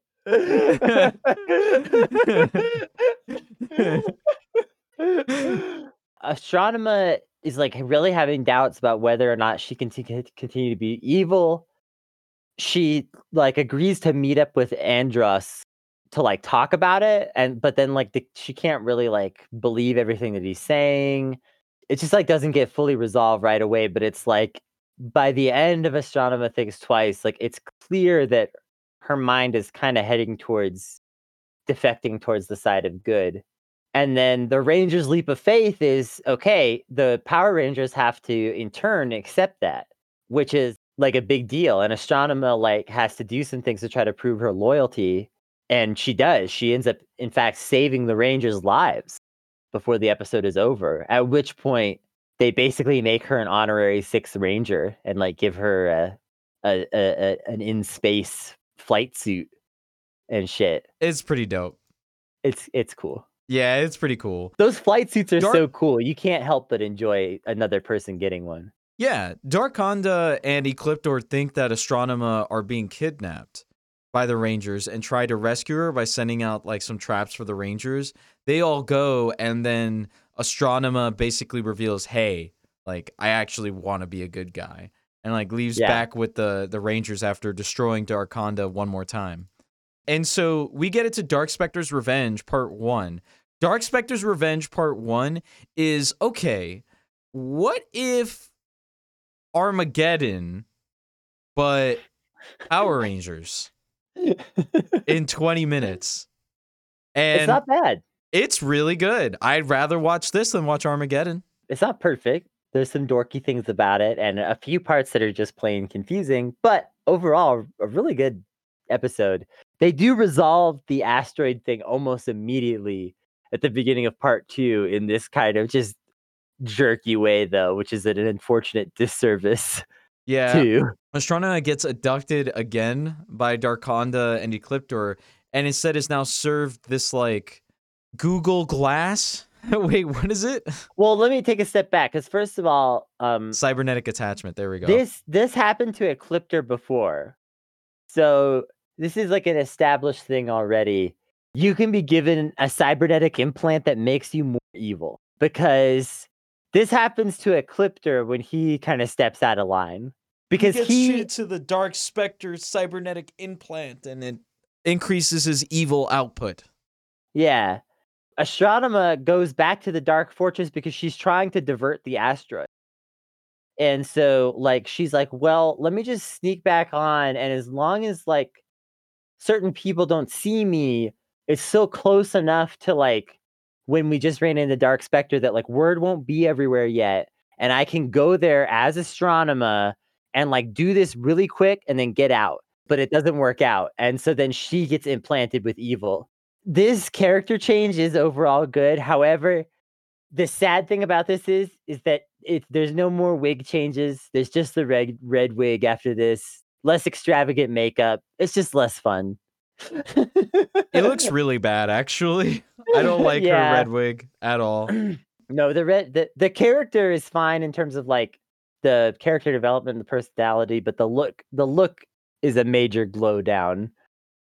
And this was Dark Spectre asserting his dominance over Astronema. He's like, no more free will for you if you're just gonna defect. Also, this is like in effect Dark Spectre kind of de facto asserting his dominance over everyone. Yes. because he's he's he's basically setting up a power structure that looks like this. Dark specter on top astronema right beneath him and she is unwaveringly loyal because she has an evil machine implanted in her head. And then everyone else beneath that.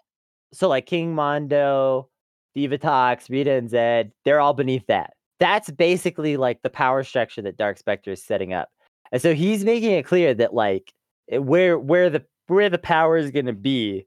And this is interesting because this does contribute to like some of the the issues that we run into at the end especially here yeah. which we're rapidly approaching. Thank goodness. There's so many episodes to talk about. This is why we said this could go on forever.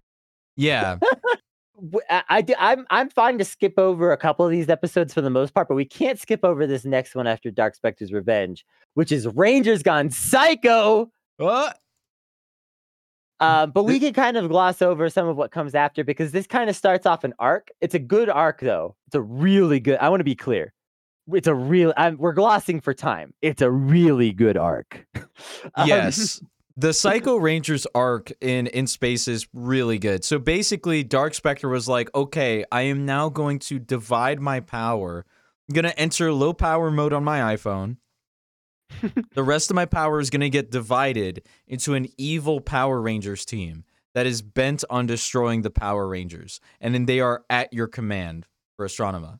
Now that Astronema has the cybernetic implant, Every second that these Psycho Rangers exist is like draining Dark Spectre. And it's like the kind of thing where like Dark Spectre has like an evil mana pool of like 900 million evil mana points or whatever. And so at first he's like, "Oh, it only costs 5 mana points uh an hour to have these these rangers out. How could I ever run out?" You know? mm-hmm. But then it's like weeks are passing, and also there's these times where the power usage goes way up, and suddenly he's like, "Uh oh, this is actually not good for me." um, because it turns out this is a truly interesting twist. They've made Astronema so evil that now she's plotting against Dark Spectre himself. Like just a hundred. She always was a little bit like maybe I'll maybe I'll scheme here and there for myself. Had that vibe before, but now she's just like a hundred percent plotting against Dark Spectre. Period. Full stop. Like she wants to be the ultimate evil in the universe, not be Dark Spectre and then her. Just Astronema. They made her too evil. Please stop praying for Astronema. She's too strong. mm-hmm. um, And now the Rangers are dealing with these Psycho Rangers as they kidnap Zhane. And uh, they go off to deal with the regular Rangers. And it seems like these Psycho Rangers are just supremely powerful. Like they've shown off the fact that they have super speed. They can do beams from their hands at will. Like they even do like a fucking a green lightning Hadouken. It's wild. Absolutely owning the Rangers as Zhane uh, is trapped in a in like a warehouse. and it's really interesting because definitely like a big theme of this season is that it's the fact that the Power Rangers work together as a team that saves them and it's like the fact that they believe in each other and things like that that saves them and what lets the villains down is the fact that they're all backstabbing and like like the villains would just clearly be overpowered this season otherwise by comparison to the power ranger or the power levels of the rangers.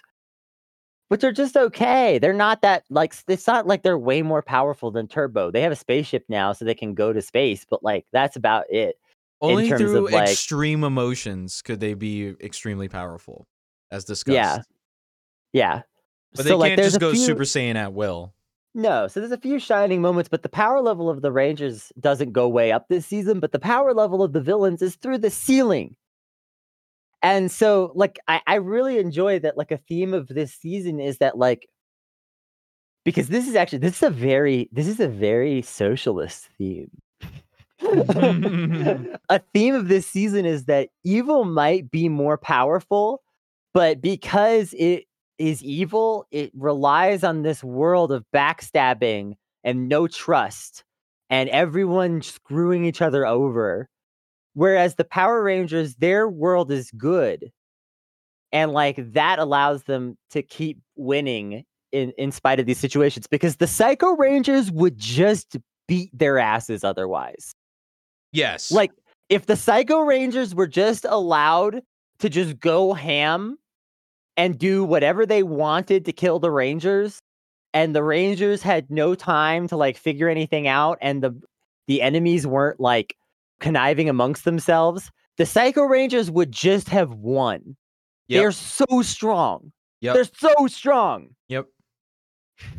And it shows because in A Rift in the Rangers and Five of a Kind, like they're pretty much like, hey, we can easily kill off some of these Rangers, especially if we all just gang up on one of them alone.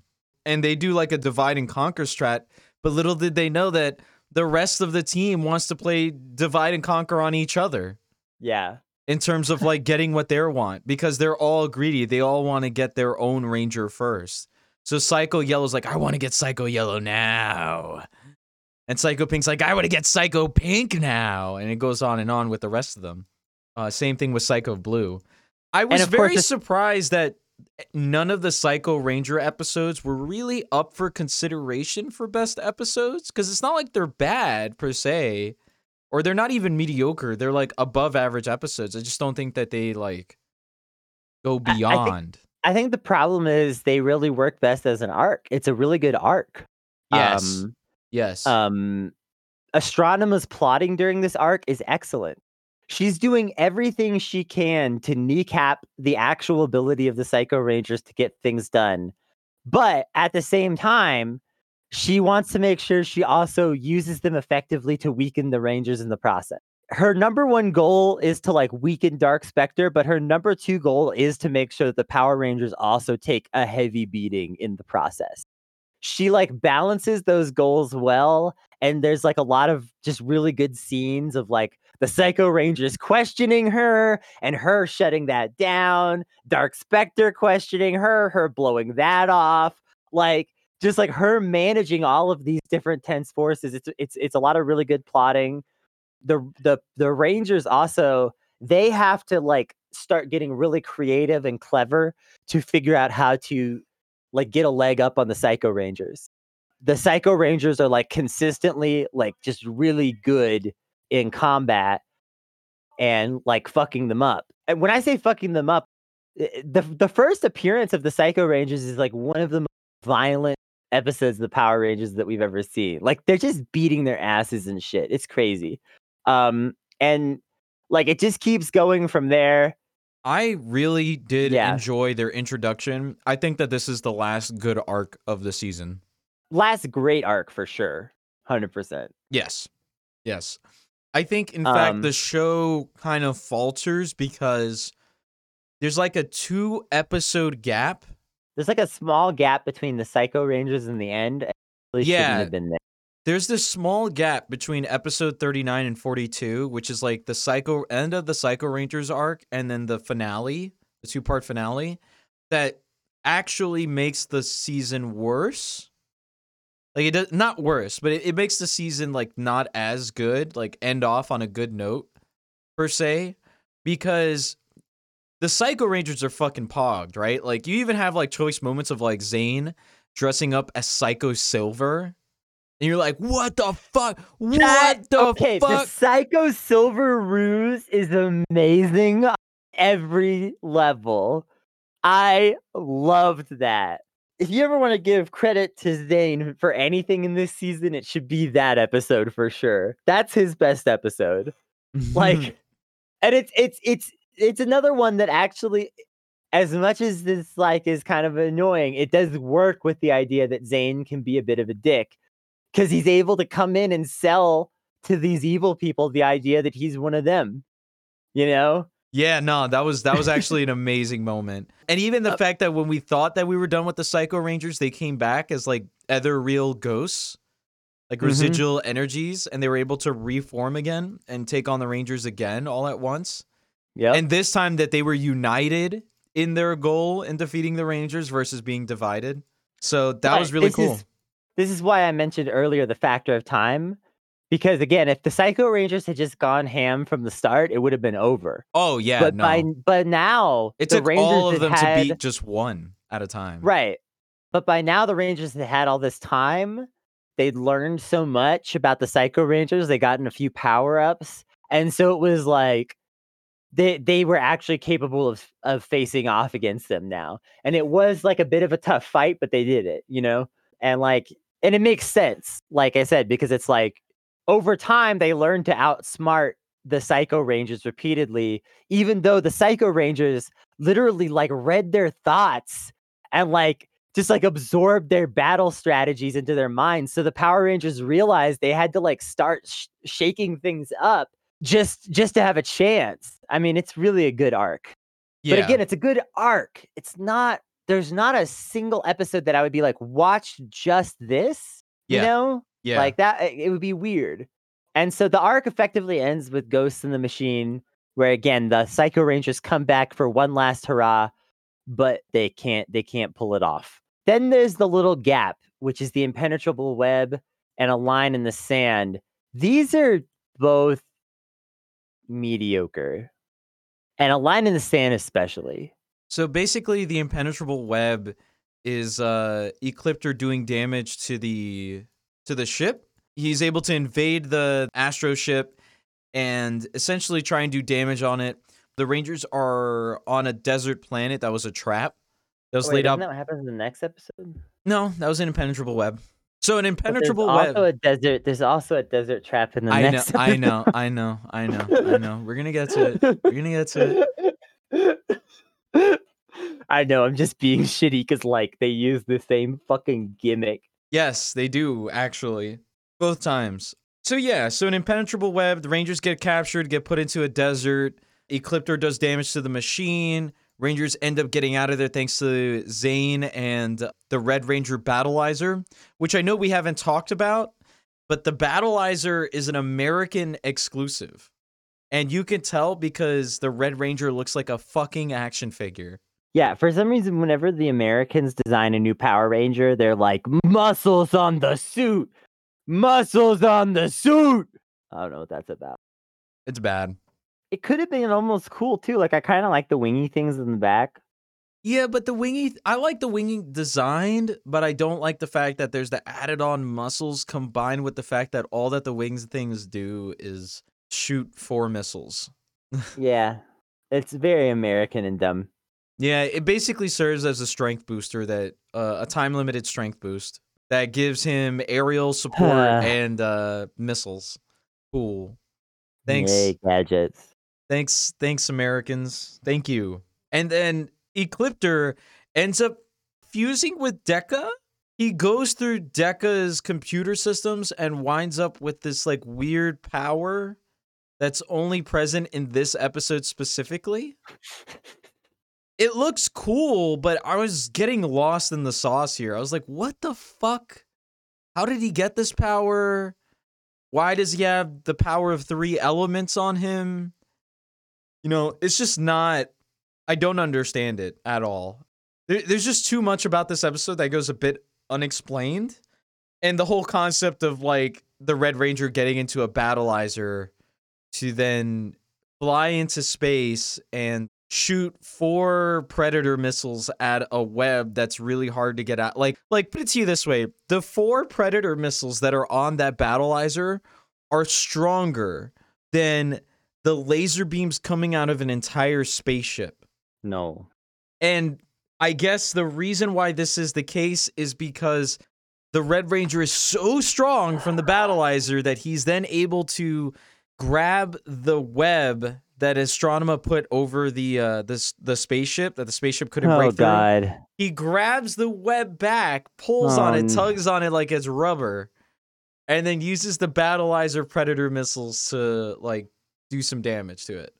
And if you thought that episode sounded stupid, A Line in the Sand is next. And I'm not going to spend too long on this because this episode is already running hella long. But I just want to say this was this was the runner up for worst. Yes, it's not like it's not like In Space had like zero bad episodes. Like the Justin one is very egregious, especially juxtaposed with the In Space stuff. A line in the sand is literally like a Humvee riding around, kidnapping the Rangers one by one, sometimes two by two, transports them onto a desert planet to try and kill them, and then when the Rangers like counteract against it, the monster turns into a mecha Godzilla kaiju. The Humvee kaiju ends up blasting off into the sky to suicide dive bomb the the Yeah. the, the Mega Voyager. And the Mega Voyager is destroyed. Oh no. Yep. Um But they still have the Astro Megazord. They just don't have the Mega Voyager.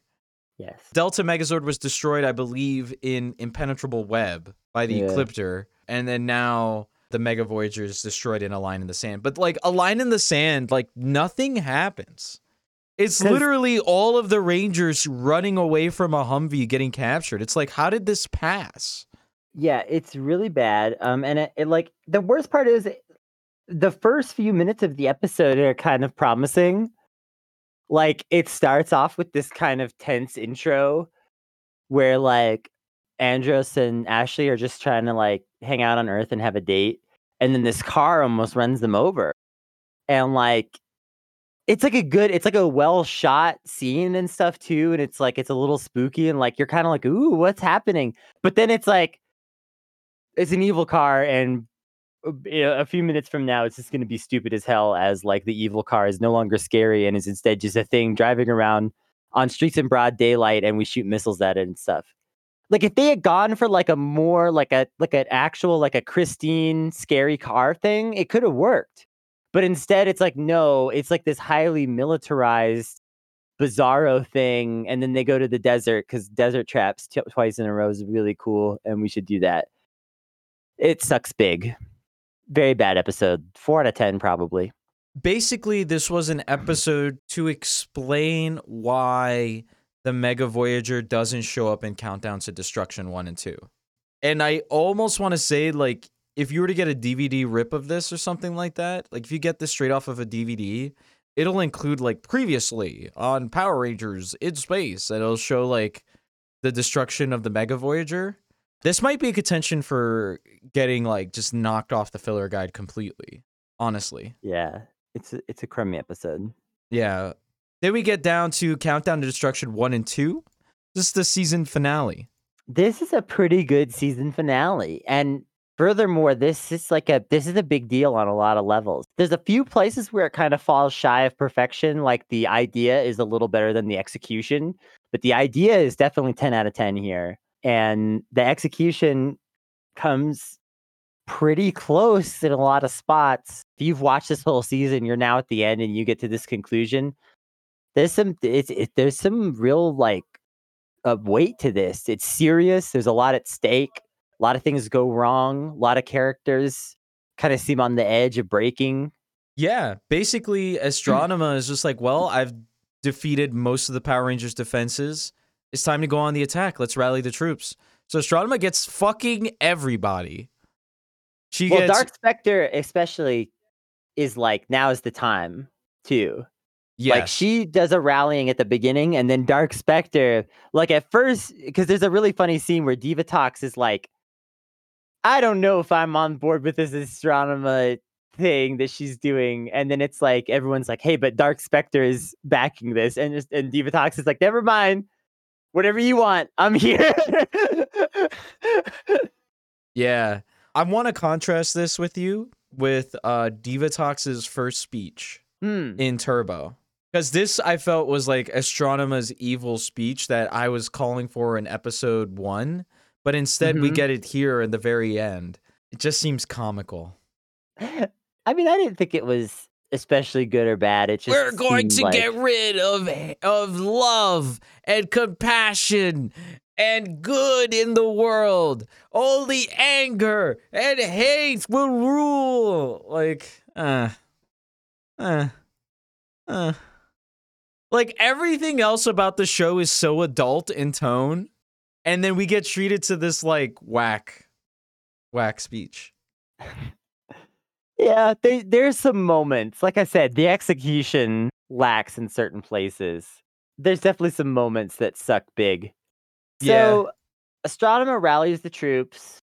Dark Spectre is like telling her to go for it, and he's like backing her and like making that known that like she's gonna be his like main figurehead for like ruling the universe.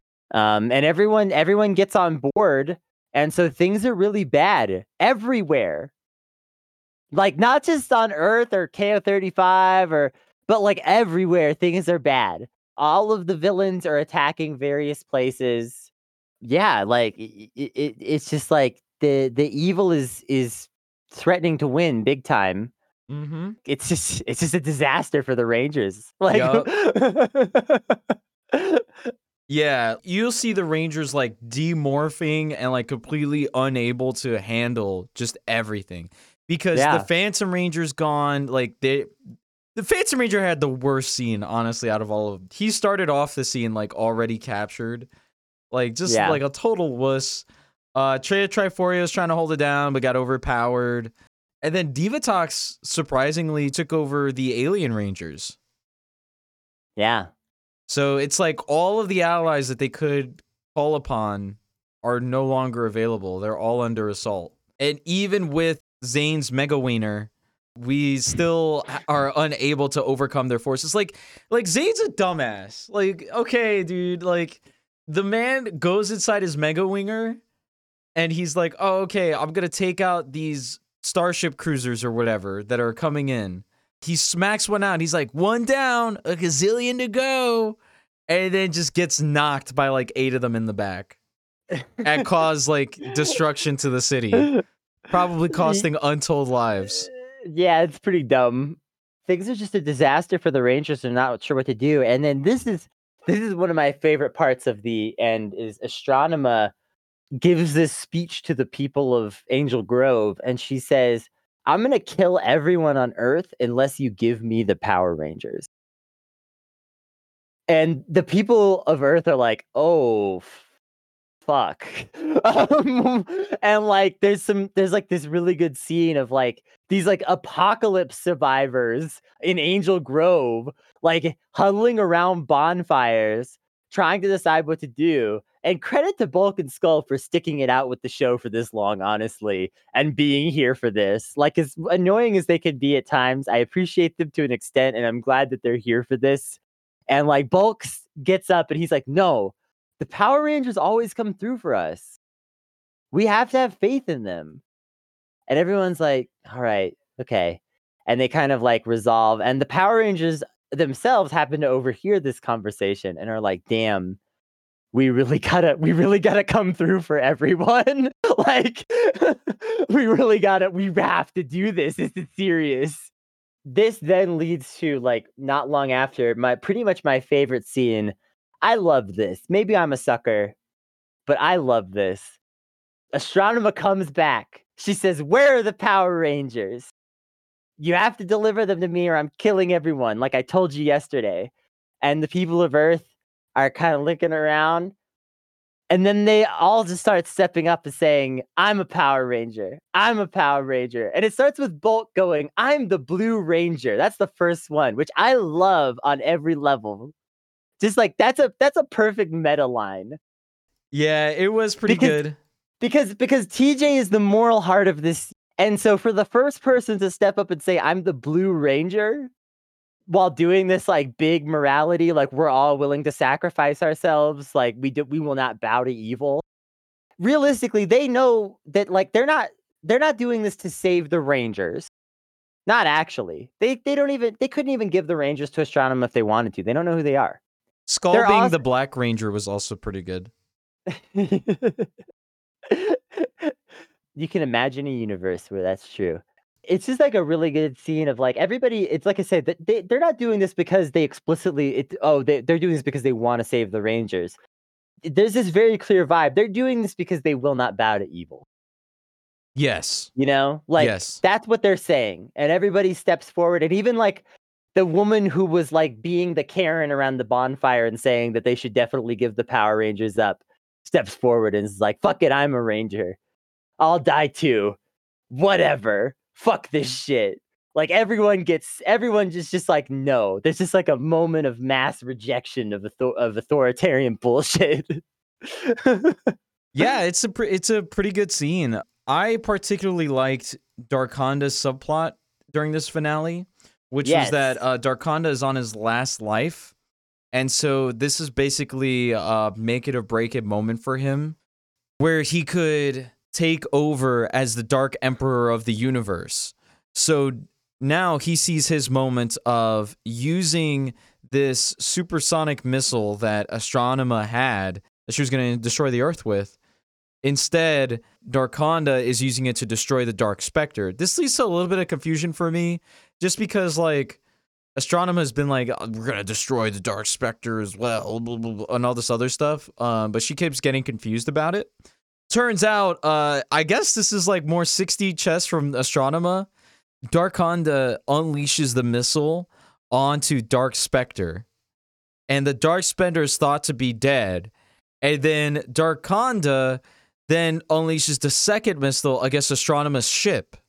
But instead, Dark Spectre rises out and does another like, hey, I'm not gonna let you do that because I want to be the one to kill you. There's no way you're gonna live if I'm gonna die. So then, like, grapples onto Darkonda's ship, and like they both get destroyed. So Astronema's the only one left. Yeah. And, and Darkonda does make it clear like this is a grab for all the power. And I do think that that makes sense here. Like all the marbles are clearly on the table. And like that's the problem. It's like these in order for evil to control the universe, it requires all of these evil people working together, but they can't. Like that's like the fundamental thing here, you know? Then it's just Astronema. And and so then Astronema, like I said, does all this stuff on Earth. People of Earth say, We're Power Rangers. We're all Power Rangers. But Astronema now has the upper hand on everything, so it's not over. Andros Yeah. ended up splitting up from the rest of the Rangers to do a recon mission out on the ship, and Well, ends his up. initial goal is to speak with Astronema. He wants to like he wants to try to convince her. he came into this knowing that this was one, like this was like a no exit situation. uh, He definitely seems desperate as he leaves. Really is like the big thing. Like he seems really desperate. The rest of the Rangers seem desperate. The Rangers show up as Astronema is declaring that she's going to kill all the people, by the way, everyone except for Andros, who has taken off to the Dark Fortress, and reveal who they are. That these are the people that are the Power Rangers, which is kind of a fun moment because that's never happened before. Um, and there's a bit of a dorky, like Bulk and Skull are like, those guys are the Power Rangers, which would have made sense six seasons ago as a gag, but uh, didn't really make sense here um, because like Bulk and Skull have interacted with those people like four times, um, and like barely know who they are. like realistically, I have to say, like that scene of them on the rooftop being like, "We're the actual Power Rangers," really good, really, really. good. Yeah, it was really good. You could Like- see it done in like a modern day with like all of the camera work involved, and it would look pimped of like them Also- revealing themselves.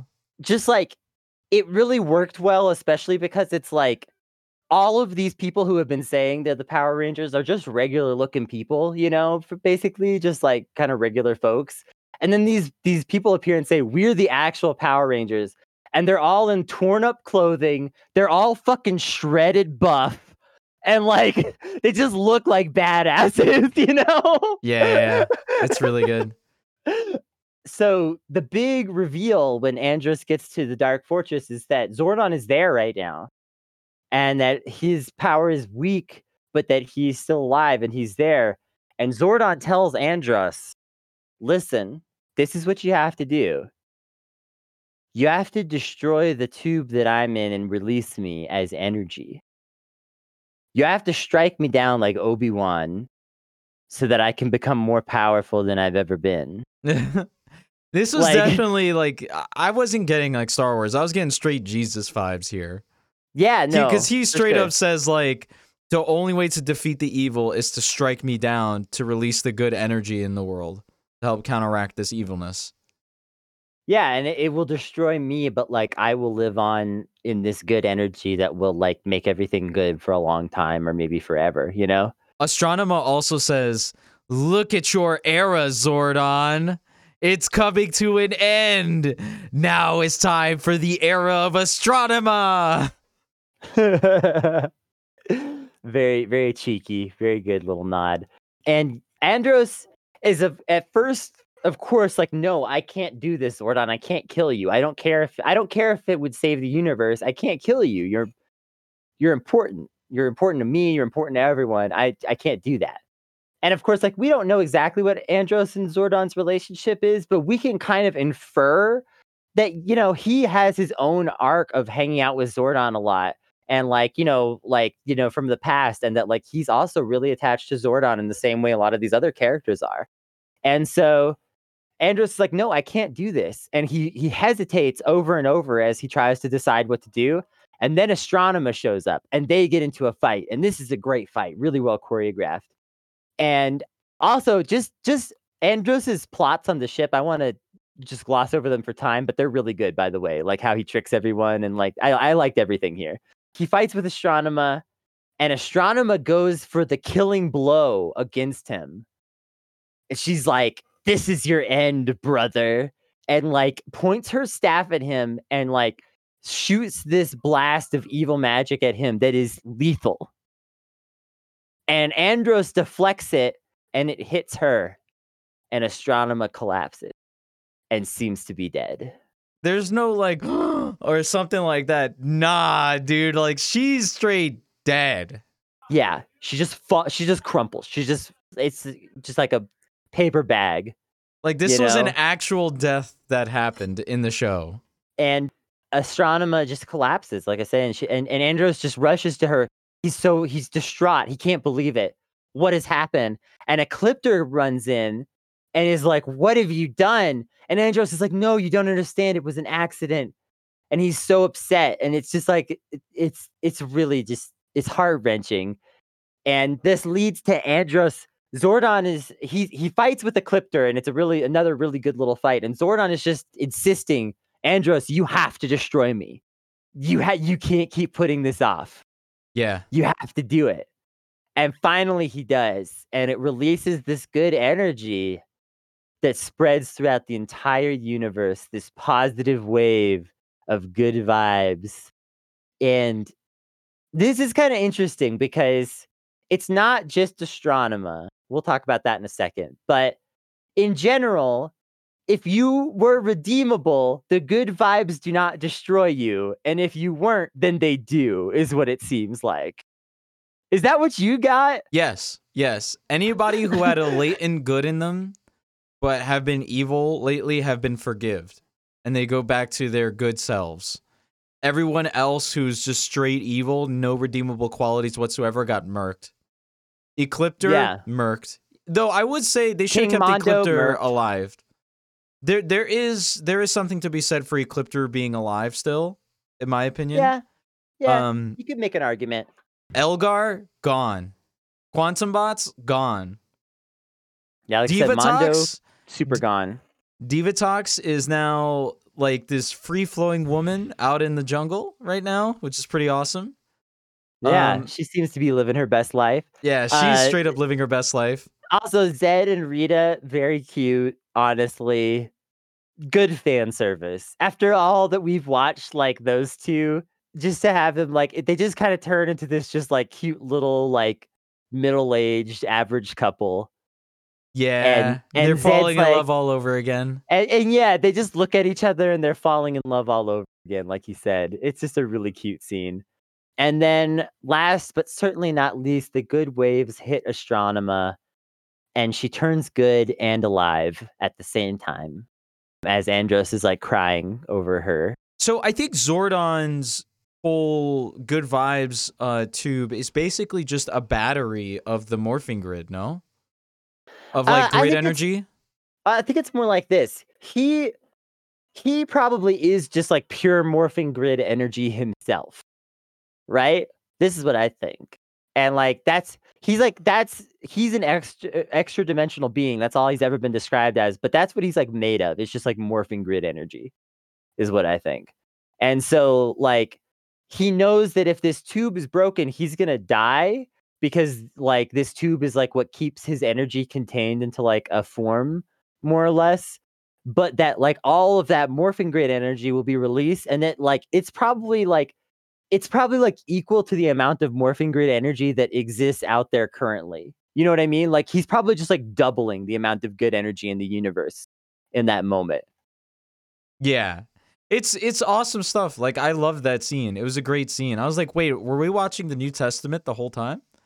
Um really good really really love it honestly one of the best outros we've seen just really good overall and i i really like the final little bit of the outro too which is that uh the the rangers go to KO-35 and they help out there and then the earth rangers are like hey we kind of want to go home been a while since we've been able to just relax on earth and um andros is like i think maybe i want to stay here and andros and asher are talking about what they want to do and it's like they're not sure and then like the four rangers get on the ship and they're looking Andros sad. being an adult about it. Don't get Yeah. me wrong. This is better than Kimberly's exit. Andros Yeah, was actually yeah. like, hey, you know, I don't think we should continue this because I want to stay here and all this other stuff. And she's like, okay, I understand. yeah they're both very adult about it the four the four Earth Rangers get on the ship and they're getting ready to take off, and they're all they're all looking kind of sad, especially Ashley, who, if you want to give some credit to that actress, she sells this scene perfectly. Like she's doing that perfect job of acting like of like I don't want to be upset, but also I'm deeply upset and I'm just trying to hide it. Yeah. You But as we all know, Um, Andros is going to be there for her. But then Andros, Karone, and Zhane come onto the ship.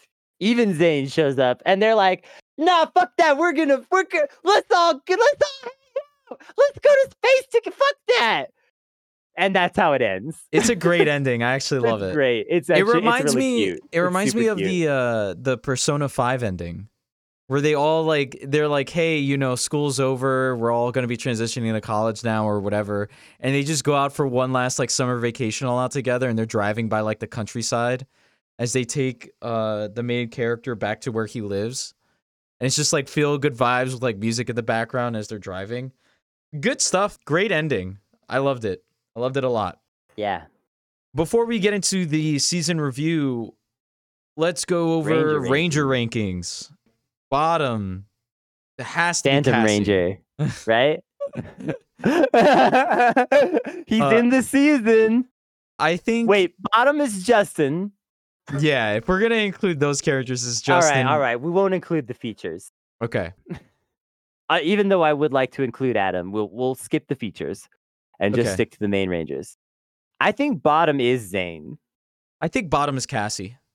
I thought that although Cassie didn't get a much time to shine, that like the actress did a great job, and that like the few moments that she got portrayed a more interesting character than Zhane. I think talking about it with you, I think it's the fact that Zhane is just unlikable most of the time and just like okay or somewhat charming the other half of the time. And talking it out with you over this episode, I think has really shown like how much I really didn't like Zhane. Do I value that over someone who's largely not been focused at all this season?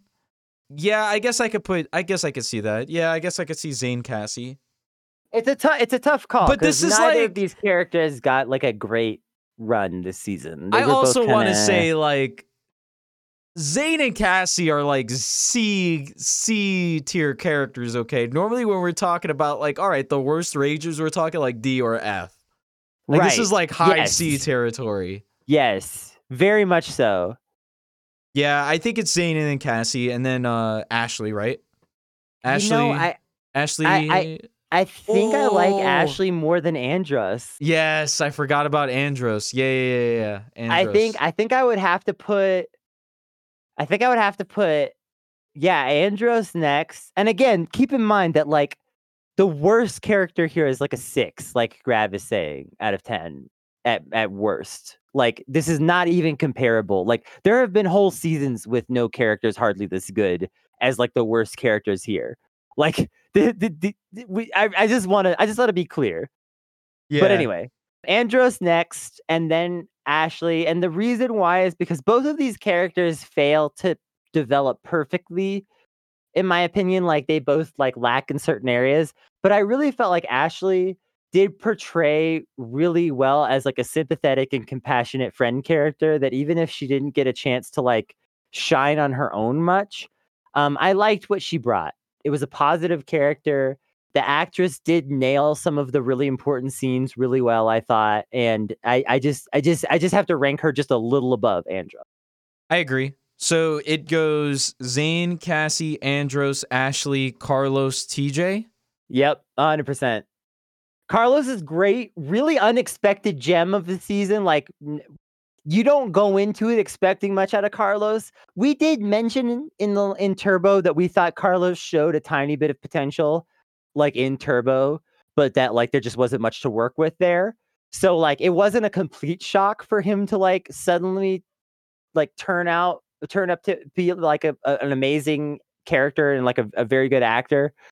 But like yeah it, it was kind of a little bit of a out of left field unexpected gem of just great performances from carlos really had some of the strongest episodes of the season you just love it it's like really is a battle of like the best of the best. This is like the creme de la creme here because like TJ is really fucking good. The thing is, is that TJ is like a nine or a 10 all the time. Right. And like, unfortunately, that sort of like screen time and uh, dialogue just doesn't happen as often with Carlos as much as I'd like. But yeah. Yeah. Also, TJ literally like that actor just brings like 10 out of 10 acting to like every episode of this fucking show. It's amazing. Like some of the other actors occasionally seem like they're not giving 100%. TJ never once seems that way. In it at one time during In Space, I never felt like the actor playing TJ ever gave anything less than a fucking stellar performance. He nails every scene, every emotion, and is just such a likable character. I just love TJ. Yeah, truly like his Blue Ranger performance is the best Blue Ranger performance. He is like among honestly, he's like top 2 Ranger for me if I'm being honest. Like I know we're gonna get into our Zordon era rankings Yeah, in a separate he's, Patreon he's video. but, strongly like, in the running for the top. And if if if y'all do, if that comes as a surprise to y'all, y'all just didn't watch this stuff. Is all I can say.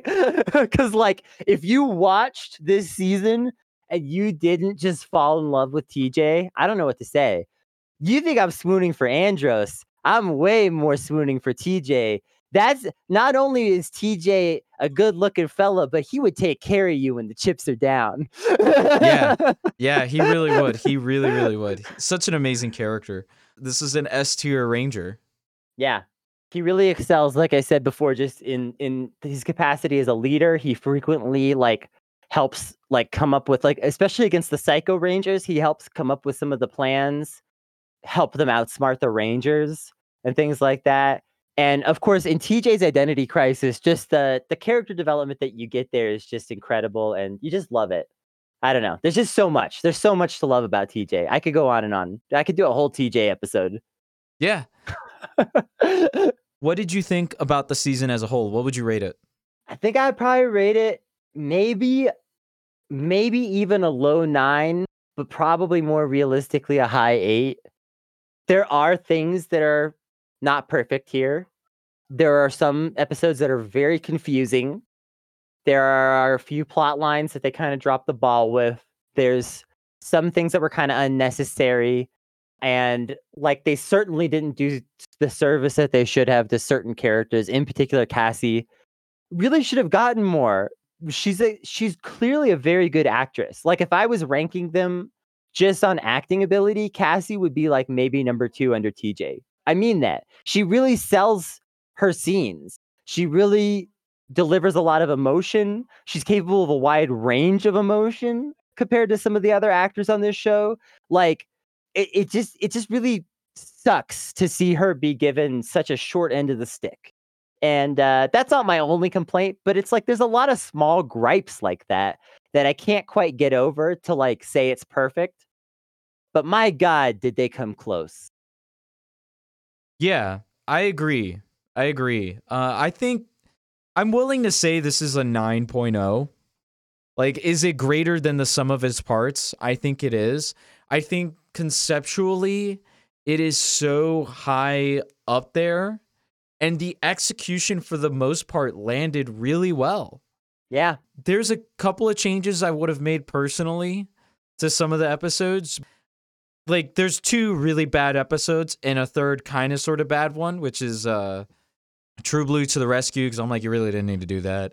And uh a line in the sand and then even I would almost go so far as to say the impenetrable web is also not very good. pretty good. bad. Pretty bad, Um I thought. Yeah. yeah, so like you still have those three episodes, and unfortunately, it's like the last two episodes before the two part finale. So it kind of leaves like a really bad taste in your mouth.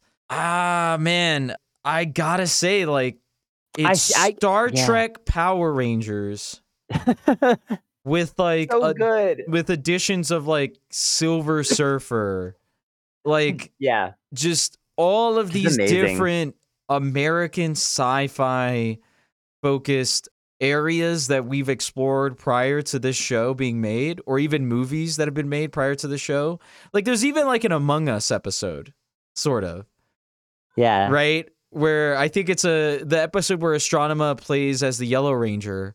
Astronema ends up like getting all of them except for one. Yeah. and I was like doing the Among Us like counter in my head with that shit. Or like the Armageddon episode, Wow.